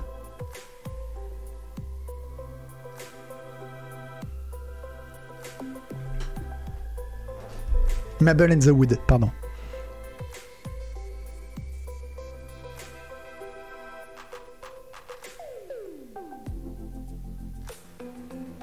Enfin bref. Euh... On a quasiment fini. Hein. On a quasiment fini, à mon avis. Euh... À mon avis, dans... dans dix minutes, on est au lit. Euh... Hop. Alors, j'ai trouvé ça... Enfin, je dis, j'ai trouvé à chaque fois. Euh, moi, les news, je me prends pas la tête. Hein, je vais les chercher sur le. Attends, pourquoi il y a de la pub comme ça? C'est dégueu. Hop. Euh, ouais, mais mes news, je vais les chercher sur le forum de Canard P C. Hein, donc, euh, gros respect une fois de plus à Koub. Euh, et puis à tous les gens qui foutent des news sur le forum Canard P C, parce que sans eux, on serait pas grand-chose. Donc, euh, alors pareil, là j'ai fait la traduction automatique pour le coup, mais c'est un peu la traduction automatique à la zob. En gros, ce qu'explique, c'est un type qui a fait... Voilà. Bon, je vous lis le truc. Au moment où vous vous dites, nous allons faire un petit jeu qui est un tel genre de jeu, avec des graphismes, tel style de graphisme, et vous engagez à développer ce jeu, vous avez pris environ quatre-vingt-dix pour cent de vos décisions marketing pour votre jeu. À ce moment-là, dans le multivers des résultats potentiels pour votre jeu, des centaines de portes se sont instantanément fermées et quelques-unes sont restées ouvertes. Le choix a été fait, vos revenus potentiels largement décidés. Permettez-moi de le répéter, le type de jeu que vous prenez, le, enfin le type de jeu que vous décidez, est la décision la plus importante que vous prendrez lors de la commercialisation de votre jeu. Toute cette merde sur quel jour dois-je publier, ou combien de hashtags dois-je utiliser lorsque je tweet, ou sur quel sous-reddit dois-je poster, et la... et tout ça, c'est relativement sans importance. Euh... Bon, après c'est mal traduit. Tout ça, c'est à, à peu près sans importance. Le seul truc qui compte vraiment pour le mec qui a, qui a fait l'article, c'est quel type de jeu avec quel type de direction artistique. Malheureusement, trop d'indépendants ne passent pas assez de temps à évoluer un genre et à déterminer s'il a un public sur Steam. Les joueurs Steam ont vraiment une préférence. Aujourd'hui, je vais examiner plusieurs genres, genres qui sont populaires auprès des, dé- des développeurs de jeux indépendants, et vous montrer ce à quoi vous pouvez vous attendre si vous les choisissez. Alors... Euh... Donc, il a utilisé les données récupérées et fournies par, les, la, par V G I Pro. Je ne sais pas ce que c'est, V G I Pro. Salut Taquanso, ouais, bah oui, ça va, écoute, j'espère que toi aussi tu vas bien. Merci Pat Boule. Donc euh, il a utilisé les données récupérées fournies par V G I Pro. Euh, il regarde que les jeux de deux mille dix-neuf à deux mille vingt-deux, il regarde que les jeux indés, il enlève les double A, les triple A. Euh, je choisis les genres à représenter graphiquement en fonction de ce que les indépendants font généralement. Alors là, pff. ah, à mon avis, c'est... Moi, je me trompe peut-être, mais j'ai l'impression que ce que ça veut dire, c'est qu'il choisit la... la... Pour déterminer les différents styles graphiques qu'il devait utiliser, il a regardé ce qui se faisait le plus régulièrement chez les, chez les indépendants.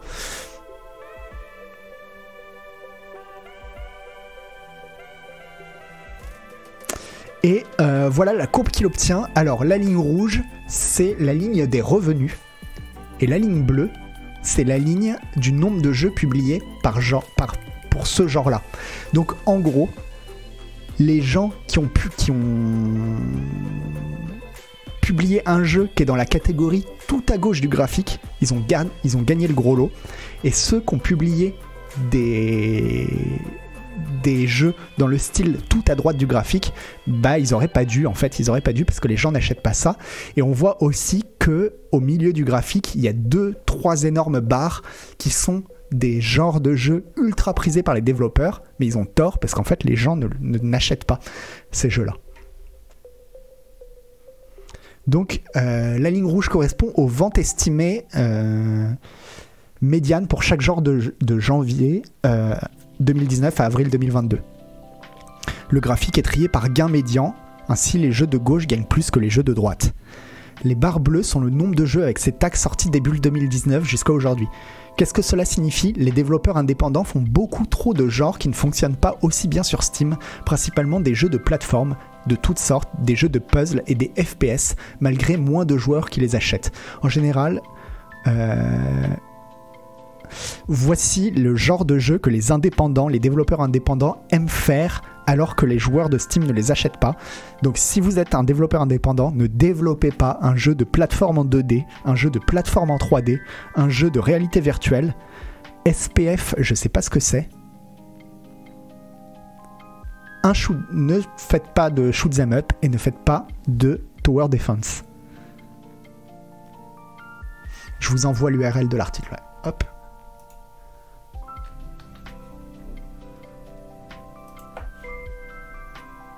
Ah, c'est F P S traduit à la Z A B, ouais. Ok, oui, oui, c'est ça. C'est F P S. Donc ne faites pas de F P S, ne faites pas de...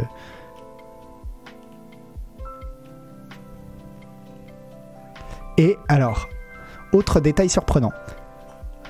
L'étiquette avec le plus de jeux était contenu sexuel. Il y a beaucoup de petits jeux vilains, j'imagine. Ils ont traduit méchants, mais c'est de naughty. Euh, un peu, un peu coquin. Et ils ont... fait ils font en fait bien les ventes sages.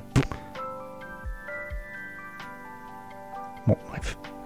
Euh... Roguelite, roguelike deck builder est de loin le tag le plus populaire et bat quatre X pour les ventes médianes. Ah donc attendez parce que on voit pas très bien dans son truc. Attendez, il faut que je me rapproche de mon écran pour voir. Ouais, en fait, les deux premiers trucs que vous avez, c'est euh, le tout premier, là, c'est Roguelike Deck Builder, et le deuxième, c'est quatre X. Et après...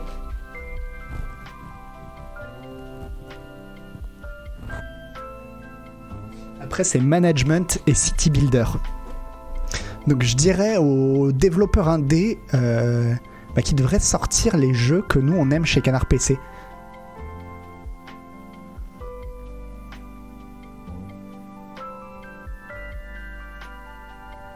Bien qu'il y ait une tonne de romans visuels, c'est le deuxième genre le plus fait, il y a des gens qui les achètent. Alors attendez. Il y a des gens où il n'y a personne.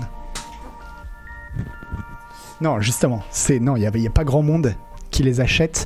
Le roman visuel, en fait, il est, euh, c'est la première grande barre. La première grande barre, très grande barre que vous voyez, c'est-à-dire pas la, la deuxième plus grande, quoi. Euh, c'est les visual novels. Et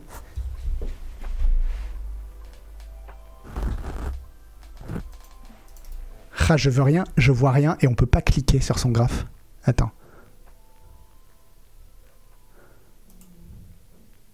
Est-ce qu'il n'y a pas un endroit où on peut cliquer ?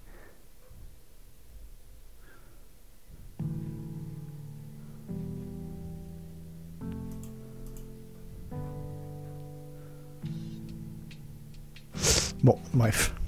Non, j'arrive pas. Et du coup, elle, là, c'est chiant parce qu'on voit pas bien. Ah, en version anglaise, on peut agrandir. Alors, attendez. Hop. Ah oui, mais pas en cliquant. En fait, juste... Euh, voilà, faut zoomer. Je suis bête. Alors... Ah, mais ça reste quand même tout petit, quoi.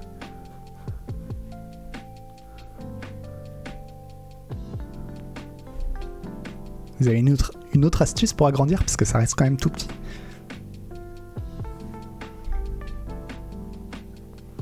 Ah oui, euh, Bellegarde du Nord, t'as trouvé l'image, mais... Clique droit sur l'image. Ouais, on va faire ça. Hop.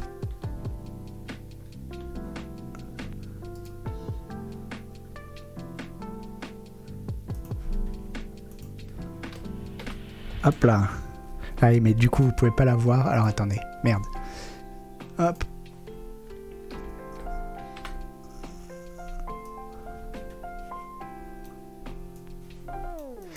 Je vais essayer d'enlever ça. Bougez pas.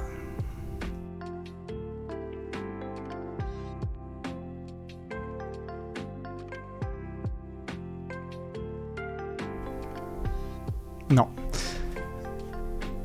Mauvaise idée.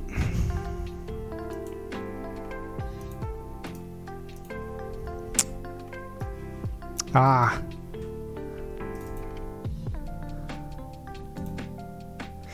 Ah là là, c'est chiant. Non, ça va être, ça va être galère. Désolé. Je pourrais trouver un truc, hein, mais... Euh... Mais ça va être chiant.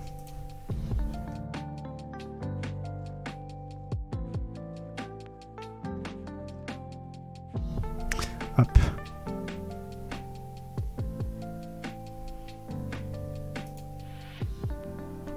Ouais, mais... Ouais, non, bon, il va.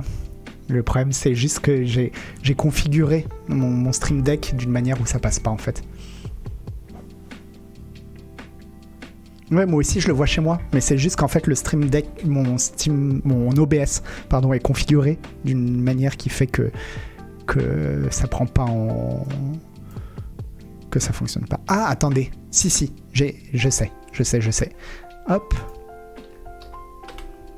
vous allez voir.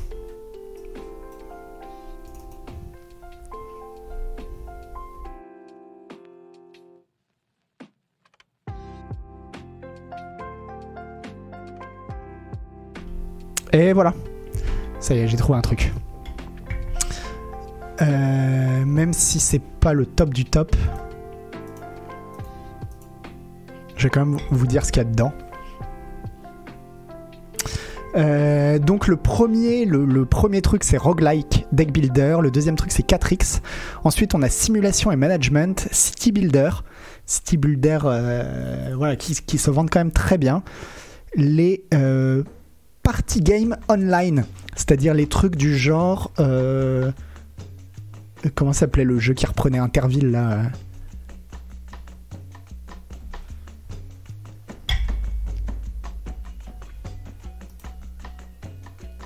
Fall Guys, voilà, Fall Guys exactement.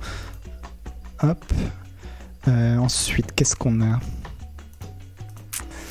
On a euh, les open world survival craft. Les jeux, les jeux du type Valheim. À la croisée des chemins, entre il y en a beaucoup et ça commence... Euh, enfin, il y en a à peu près pile comme ça se vend. C'est les, euh, les R P G ou les jeux avec une histoire riche. Ensuite, c'est les roguelikes. Donc, les roguelikes, on nous en propose beaucoup. Eux, ça marche. Ensuite, les Metroidvania, on en propose peu alors que ça marche plutôt pas mal. Les roguelite ensuite, alors bon, il fait une différence entre roguelite et roguelike, et à mon avis dans les tags Steam c'est un peu mélangé quoi, donc euh, je pense pas que ce soit ultra pertinent le... en fait, je pense que la barre roguelite, elle devrait être deux fois plus grande, en réalité. Et il ne devrait pas y avoir la barre euh, roguelike. Voilà.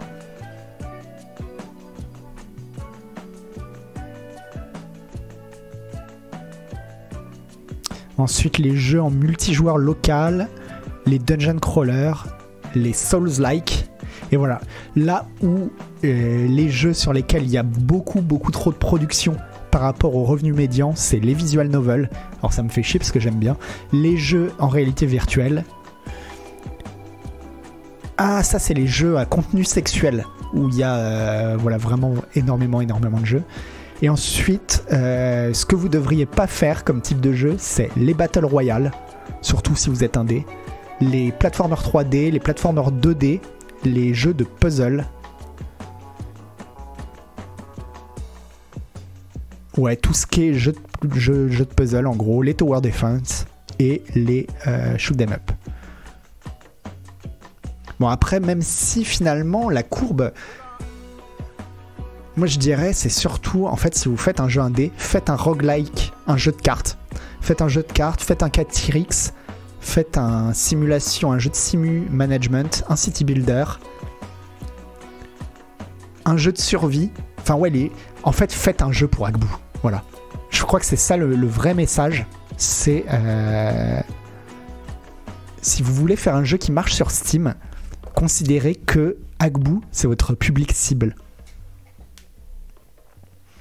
Et si euh, vous considérez que moi, je suis le public cible, et que vous avez envie donc de faire un visual novel qui soit aussi un jeu de plateforme deux D, un jeu de plateforme trois D, bah c'est que vous faites fausse route, quoi.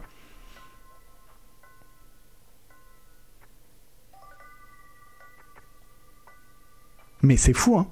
C'est fou et ça montre bien. Du coup, ça permet aussi de voir que euh,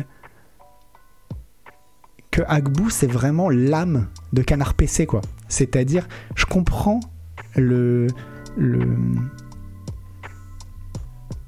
Je pense qu'il a vraiment le goût, les goûts de nos lecteurs, de notre base de lecteurs, quoi. Je pense.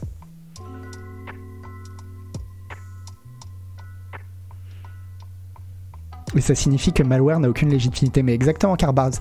Mais moi, je suis là pour donner, euh, je sens la petite touche autre, tu vois, pour dire, mais Canard P C, c'est aussi, et c'est aussi Mario Bros. Voilà. Et je sers à ça, mais je le sais, je le sais.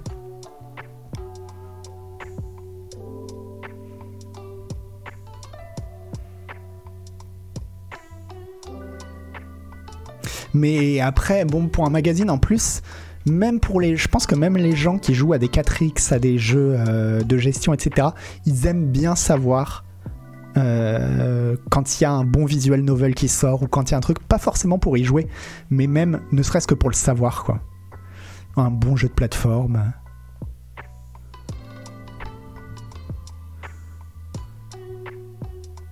Ouais, pour se moquer ou pour se tenir au courant de, de l'état de l'art, quoi. Parce que... Euh, Parce que les jeux de gestion, euh, bah c'est un peu tout le temps le même article, quoi. Vous avez qu'à lire les articles d'Agbou, hein. Ça fait trente ans, c'est le même article. Il, est, il, a, il doit avoir deux articles. Deux articles qui, qui refait en boucle. En boucle, il change. Il change le nom du jeu, il change la note, et puis voilà. Oh non, Alain Bashung, Bashing. On va pas faire ce sondage parce que ça va être... Euh, ça va vexer des gens, en fait. Non, mais pas besoin de générateur d'articles, Dieu vomi pour Agbou. Tu sais, il a juste deux templates, et puis voilà.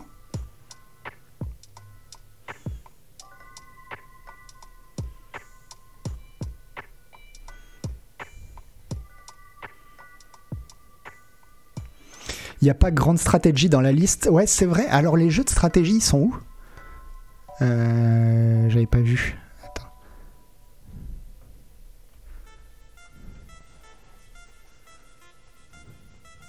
Hey, c'est vrai qu'il n'y a pas les jeux de stratégie, c'est bizarre.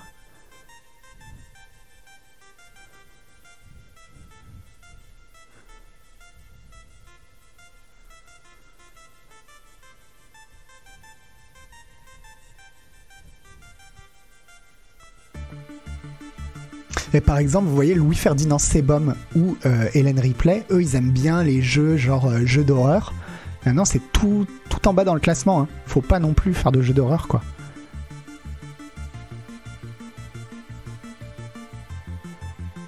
Les données sont claquées, nous dit Polika. Alors, merci. Merci de nous expliquer, Polika, que ça fait, euh, que ça fait vingt minutes qu'on dit de la merde, parce que je pense que t'as raison en plus.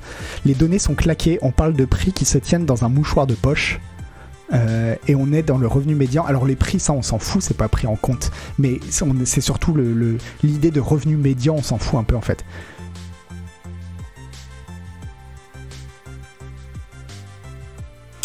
Les tags sont utilisés sur plusieurs jeux, donc un jeu va se retrouver dans les différents tags. Exemple parfait, c'est des jeux de cul. Il y a une quantité hallucinante de jeux qui coûtent cent balles à produire et qui sont très rentables ou financés par des Patreons à côté pour les plus rentables. Effectivement, mais après je pense qu'il doit expliquer aussi les défauts de, euh, de sa méthodologie. Hein. Mais oui, t'as pas tort.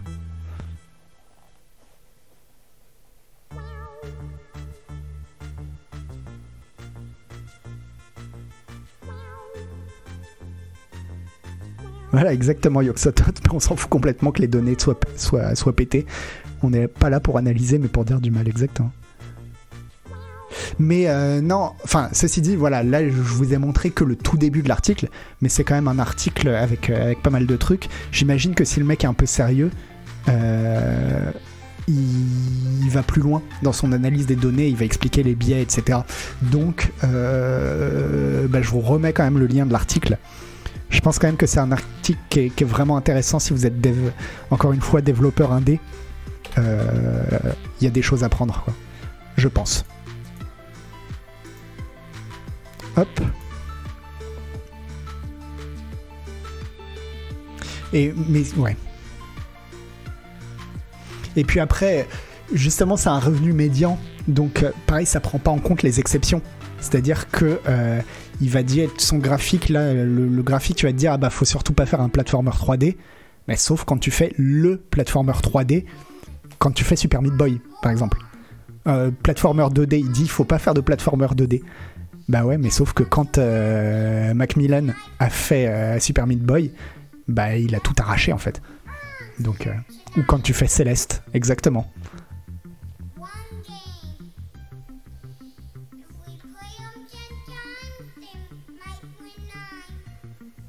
Mais c'est vrai que c'est peut-être un peu plus casse-gueule, quoi. En gros, c'est des genres de jeux où, si t'arrives, où tu fais un chef-d'œuvre, où ça marche pas, quoi. Euh...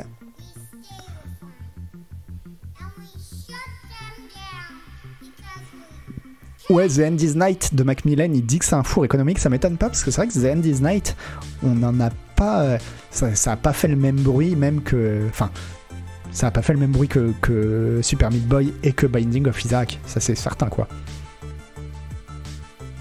Bref, euh, deux bandes annonces aujourd'hui. Alors la première bande annonce, euh, je vous la mets vite fait. Hein. Hop, c'est juste parce que.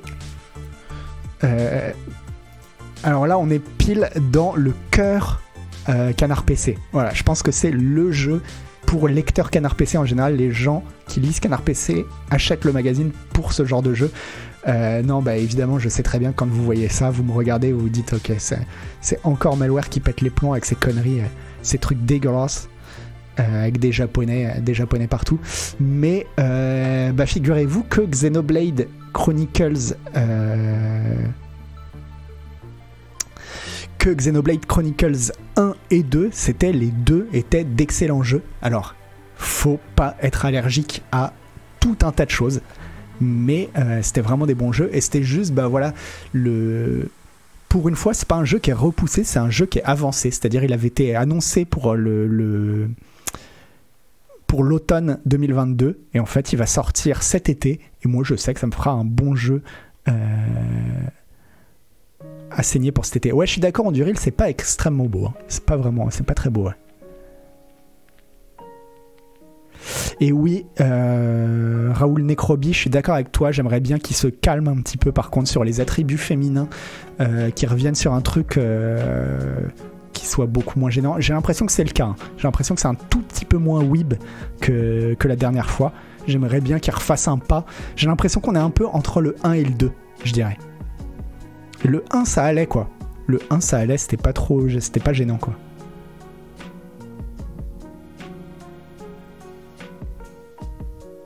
Non, non, Xenoblade trois, c'est, euh, c'est pour juillet, juillet deux mille vingt-deux, là. Donc, euh, c'est, c'est vraiment bientôt, quoi.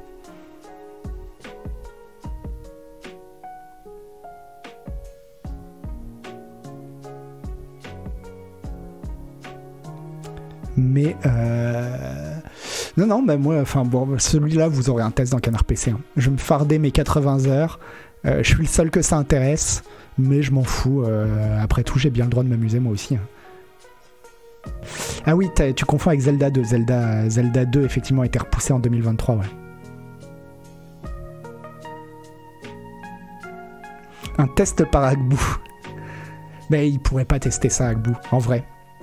Enfin, ce serait, ce serait même pas drôle, parce que c'est pas un truc où tu pourrais avoir son avis. Enfin, si, il va te dire au bout de deux heures, c'est de la merde, mais le problème, bah ouais, c'est que c'est pas un jeu qui se teste en deux heures, quoi.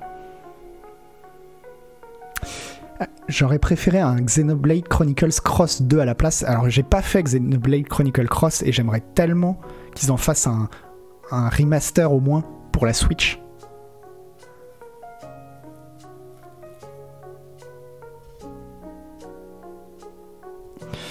Alors, Nao Gil, ouais, par contre, euh, bon, voilà, Xenogears comme.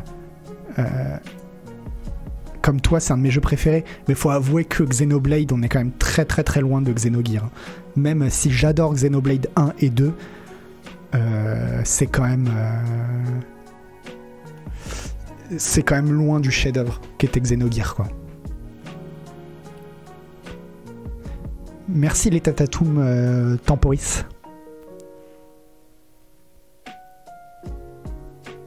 Ouais, Xenogears, c'était ouf. Xenogears c'était ouf, et j'avoue qu'il y a ce côté-là aussi, je fais les Xenoblade en me disant allez, peut-être que ce sera, mais non, ce sera jamais comme Xenogears, et là Xenoblade trois sera jamais comme Xenogears, c'est sûr, quoi.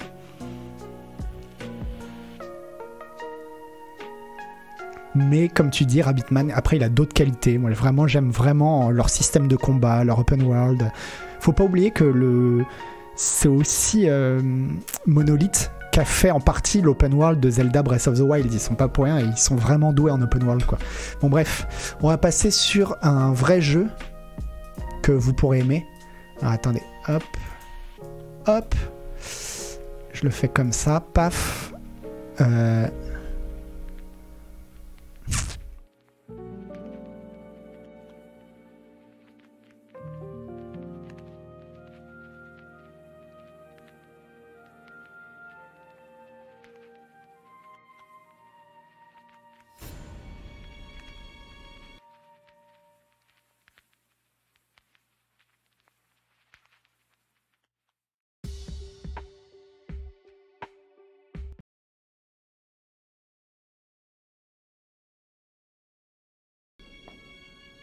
Greetings, traveler.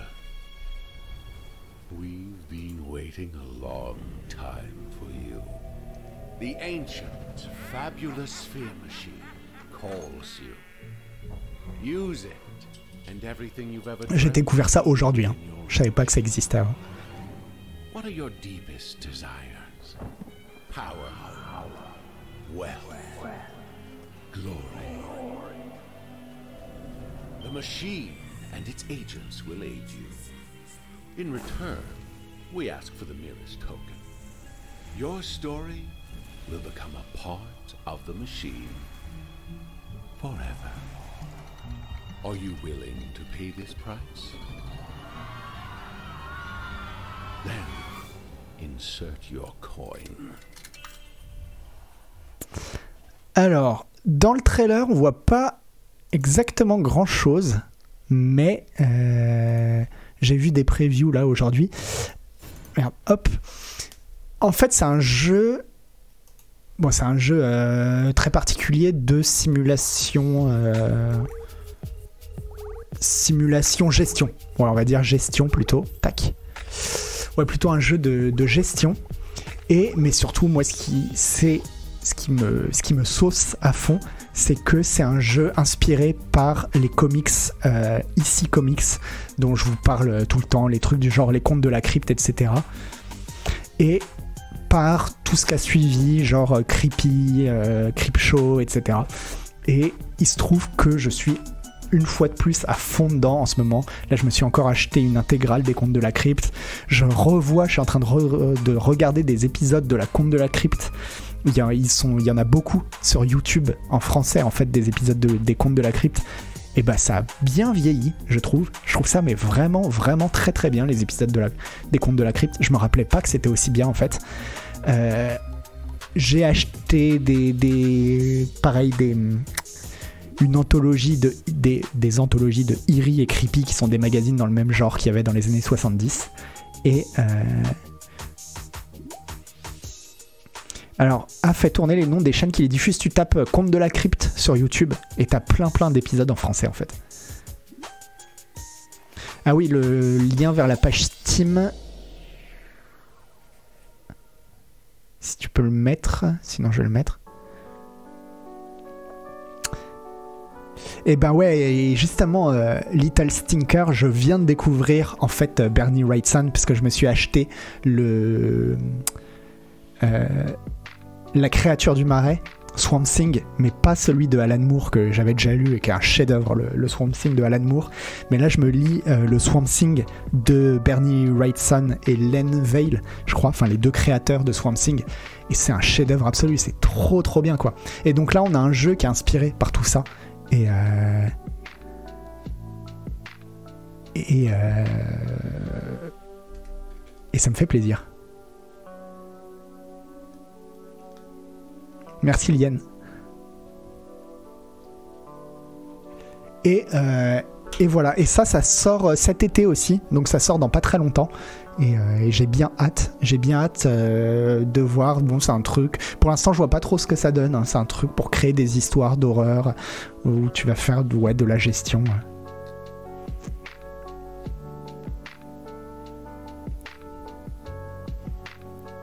Et ouais, Black Magic Zurgo, ouais, moi aussi je mets Alan, Alan Moore au-dessus de tout, mais, euh, mais ouais, là je viens de découvrir en, en dessin Bernie Wrightson, et c'est incroyable à quel point, enfin euh, je pourrais en parler longuement de, de Bernie Wrightson, à quel point euh,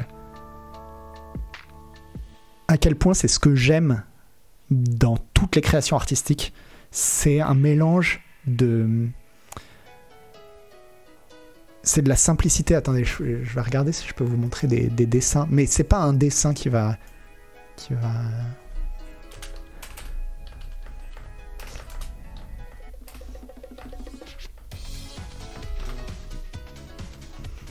c'est ce que je dirais, c'est que c'est une virtuosité qui est pas du tout tape à l'œil. Et c'est ça que je préfère dans les œuvres d'art, en fait.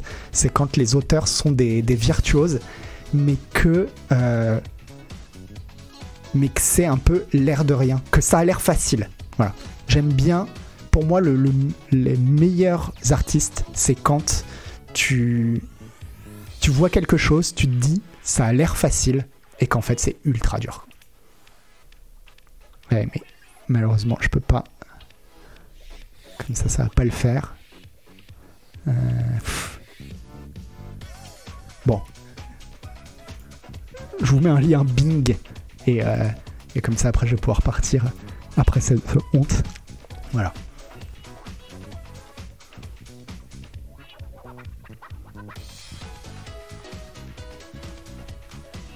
Mais allez voir, euh, ouais, allez voir ce que dessine euh, Bernie Wrightson. Et... Euh, et à quel point il a influencé la, la manière de dessiner, des, des, de créer une, en, une ambiance angoissante, quoi.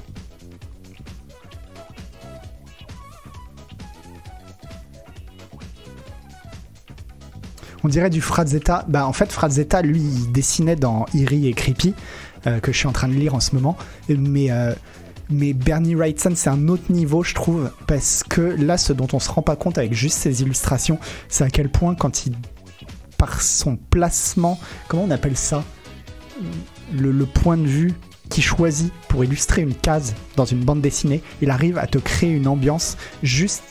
En fait, voilà, il, c'est pas juste un bon dessinateur, c'est un excellent dessinateur de bande dessinée, et c'est. C'est très différent d'être un bon dessinateur et d'être un bon dessinateur de bande dessinée. La composition, exactement, merci. la composition, mais là c'est même pas tant, enfin c'est de la composition, mais c'est vraiment, il va, par exemple j'ai noté dans ses bandes dessinées, il utilise énormément énormément la contre-plongée. En fait il, il montre vraiment quasiment euh, parfois c'est une case sur deux quasiment qui est en contre-plongée, et en fait euh, bah rien que le fait de faire ça, ça te met dans une ambiance bizarre. Et même juste deux personnes qui parlent, mais qui sont comme ça tout le temps, dessinées en contre-plongée avec des ombres qui jouent bien, euh, qui jouent bien aussi. Et ben ça fait que tu tournes les pages avec déjà une ambiance un petit peu, euh, un petit peu angoissante, un petit peu déplaisante, et que t'es prêt à à ce qu'arrive, ce qui doit arriver dans dans, dans la bande dessinée d'horreur, quoi. Mais Frazetta, ouais, il est très très bon aussi. Mais de toute façon, tous les gens qui euh, dessinaient chez Creepy, euh, ils sont, ils sont incroyables. Tous. C'est des, c'est... Que ce soit chez I C Comics, mais ça c'est un peu plus vieux, et après chez Eerie et Creepy, ou Heavy Metal ou Metal Hurlant en France, bah, c'est que le top du top, quoi. C'est que le top du top. Et, euh, et c'est vrai que là, dans ce que je lis de Creepy et d'Eerie, franchement, quasiment tous les auteurs sont bons. Frazetta, par, par exemple, il est très très bon. Et euh, est-ce que je confonds pas ? C'est bien. Je vérifie que je dis pas de conneries. Hein.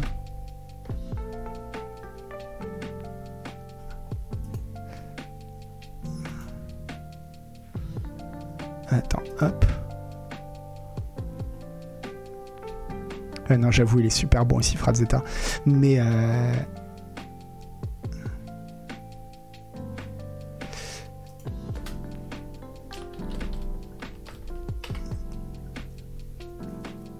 Ouais, voilà, c'est, ouais, c'est bien ça. Donc il faisait, il faisait les creepy.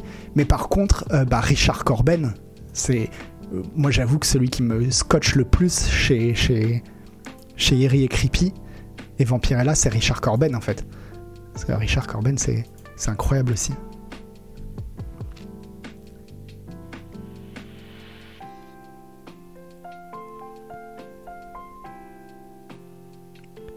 Ah, j'ai, j'ai pas vu ça, Nao Gilles, que Bone, euh, l'adaptation de Bone vient de passer à la trappe.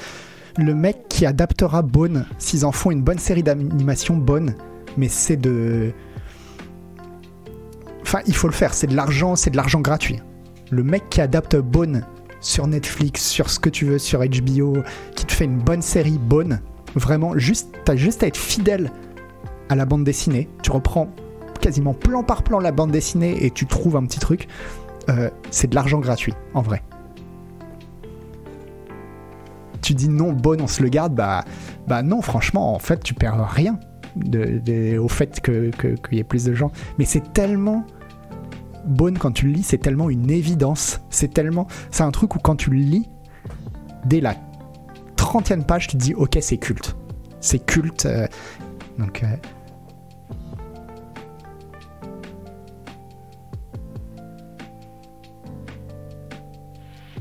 pas certain que la magie fonctionne si tu sors ça d'un format B D. Je suis sûr que si, Blackmagic Zurgo, parce que euh, déjà c'est un style de dessin qui se prête énormément à l'animation, parce que finalement c'est un style de dessin un peu à la Picsou, donc il euh, donc n'y a aucun souci pour animer, pour animer ça. Je suis sûr que tu files ça à des gens qui ont bossé un petit peu chez Disney, ils se régalent et ils t'en font un truc, euh, et puis, et puis l'histoire l'histoire c'est du niveau C'est du, c'est du Tolkien en fait. C'est du niveau de Tolkien, quoi.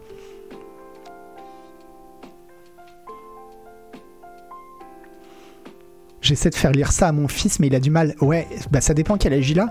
Pour moi, Bone, c'est plus un truc pour adolescents. Enfin, faut avoir au moins, je dirais, douze treize ans. Je conseillerais pas avant douze treize ans, Bone.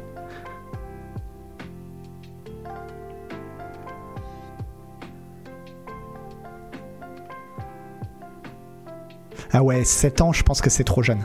C'est trop jeune. Pour moi, tu dois lire Bone à l'époque, à l'âge auquel tu lirais euh, euh, Bilbo le Hobbit ou Le Seigneur des Anneaux.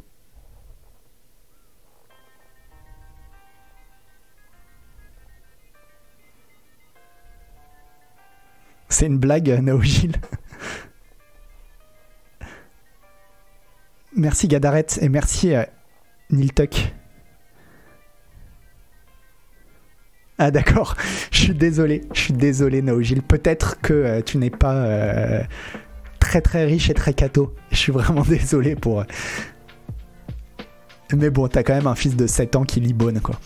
Donc euh, ça confirme un peu ma théorie, quand même.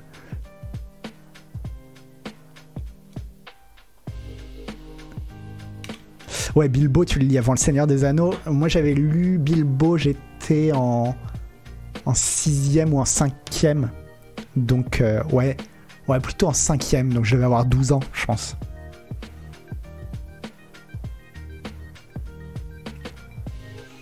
Bon, bah, désolé, Naogil. Non, mais en plus, c'est un, c'est un joli prénom, Charles. C'est un, vraiment un joli prénom. Mais c'est vrai que c'est un peu connoté. Mais bon, tu t'en fous. Ah ouais, Bilbo en C M deux. Ouais, c'est vrai que... Non, mais ceci dit... Parce que je dis ça, mais à douze ans, donc j'ai lu Bilbo, mais j'ai enchaîné direct sur Le Seigneur des Anneaux. Donc... Euh...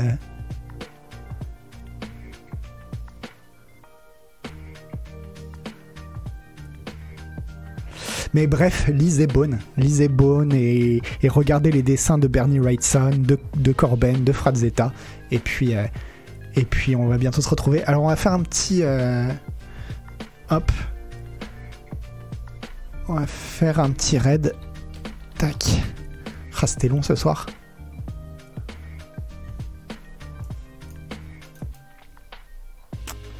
Alors il y a Paulinette. Ah, il y a Angle Droit. Et il y a le joueur du grenier. Non, ouais... Ah bah, Angle Droit, elle joue avec le joueur du grenier. Euh... Paulinette, j'ai peur que ce soit pas exactement ce qui vous fasse euh, kiffer le plus. J'en sais rien, hein, mais... Euh...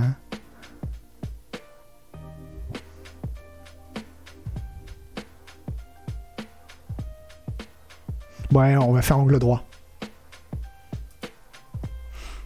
Bah, les J D G sont déjà onze mille, donc euh, pff, faire un raid chez quelqu'un qui sont onze mille. Putain, je sais plus comment on fait les raids. Attends, c'est slash raid.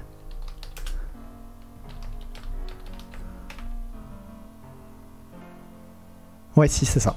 C'est bon, j'ai retrouvé. Ah, il y avait Antistar, ouais, bon bah tant pis.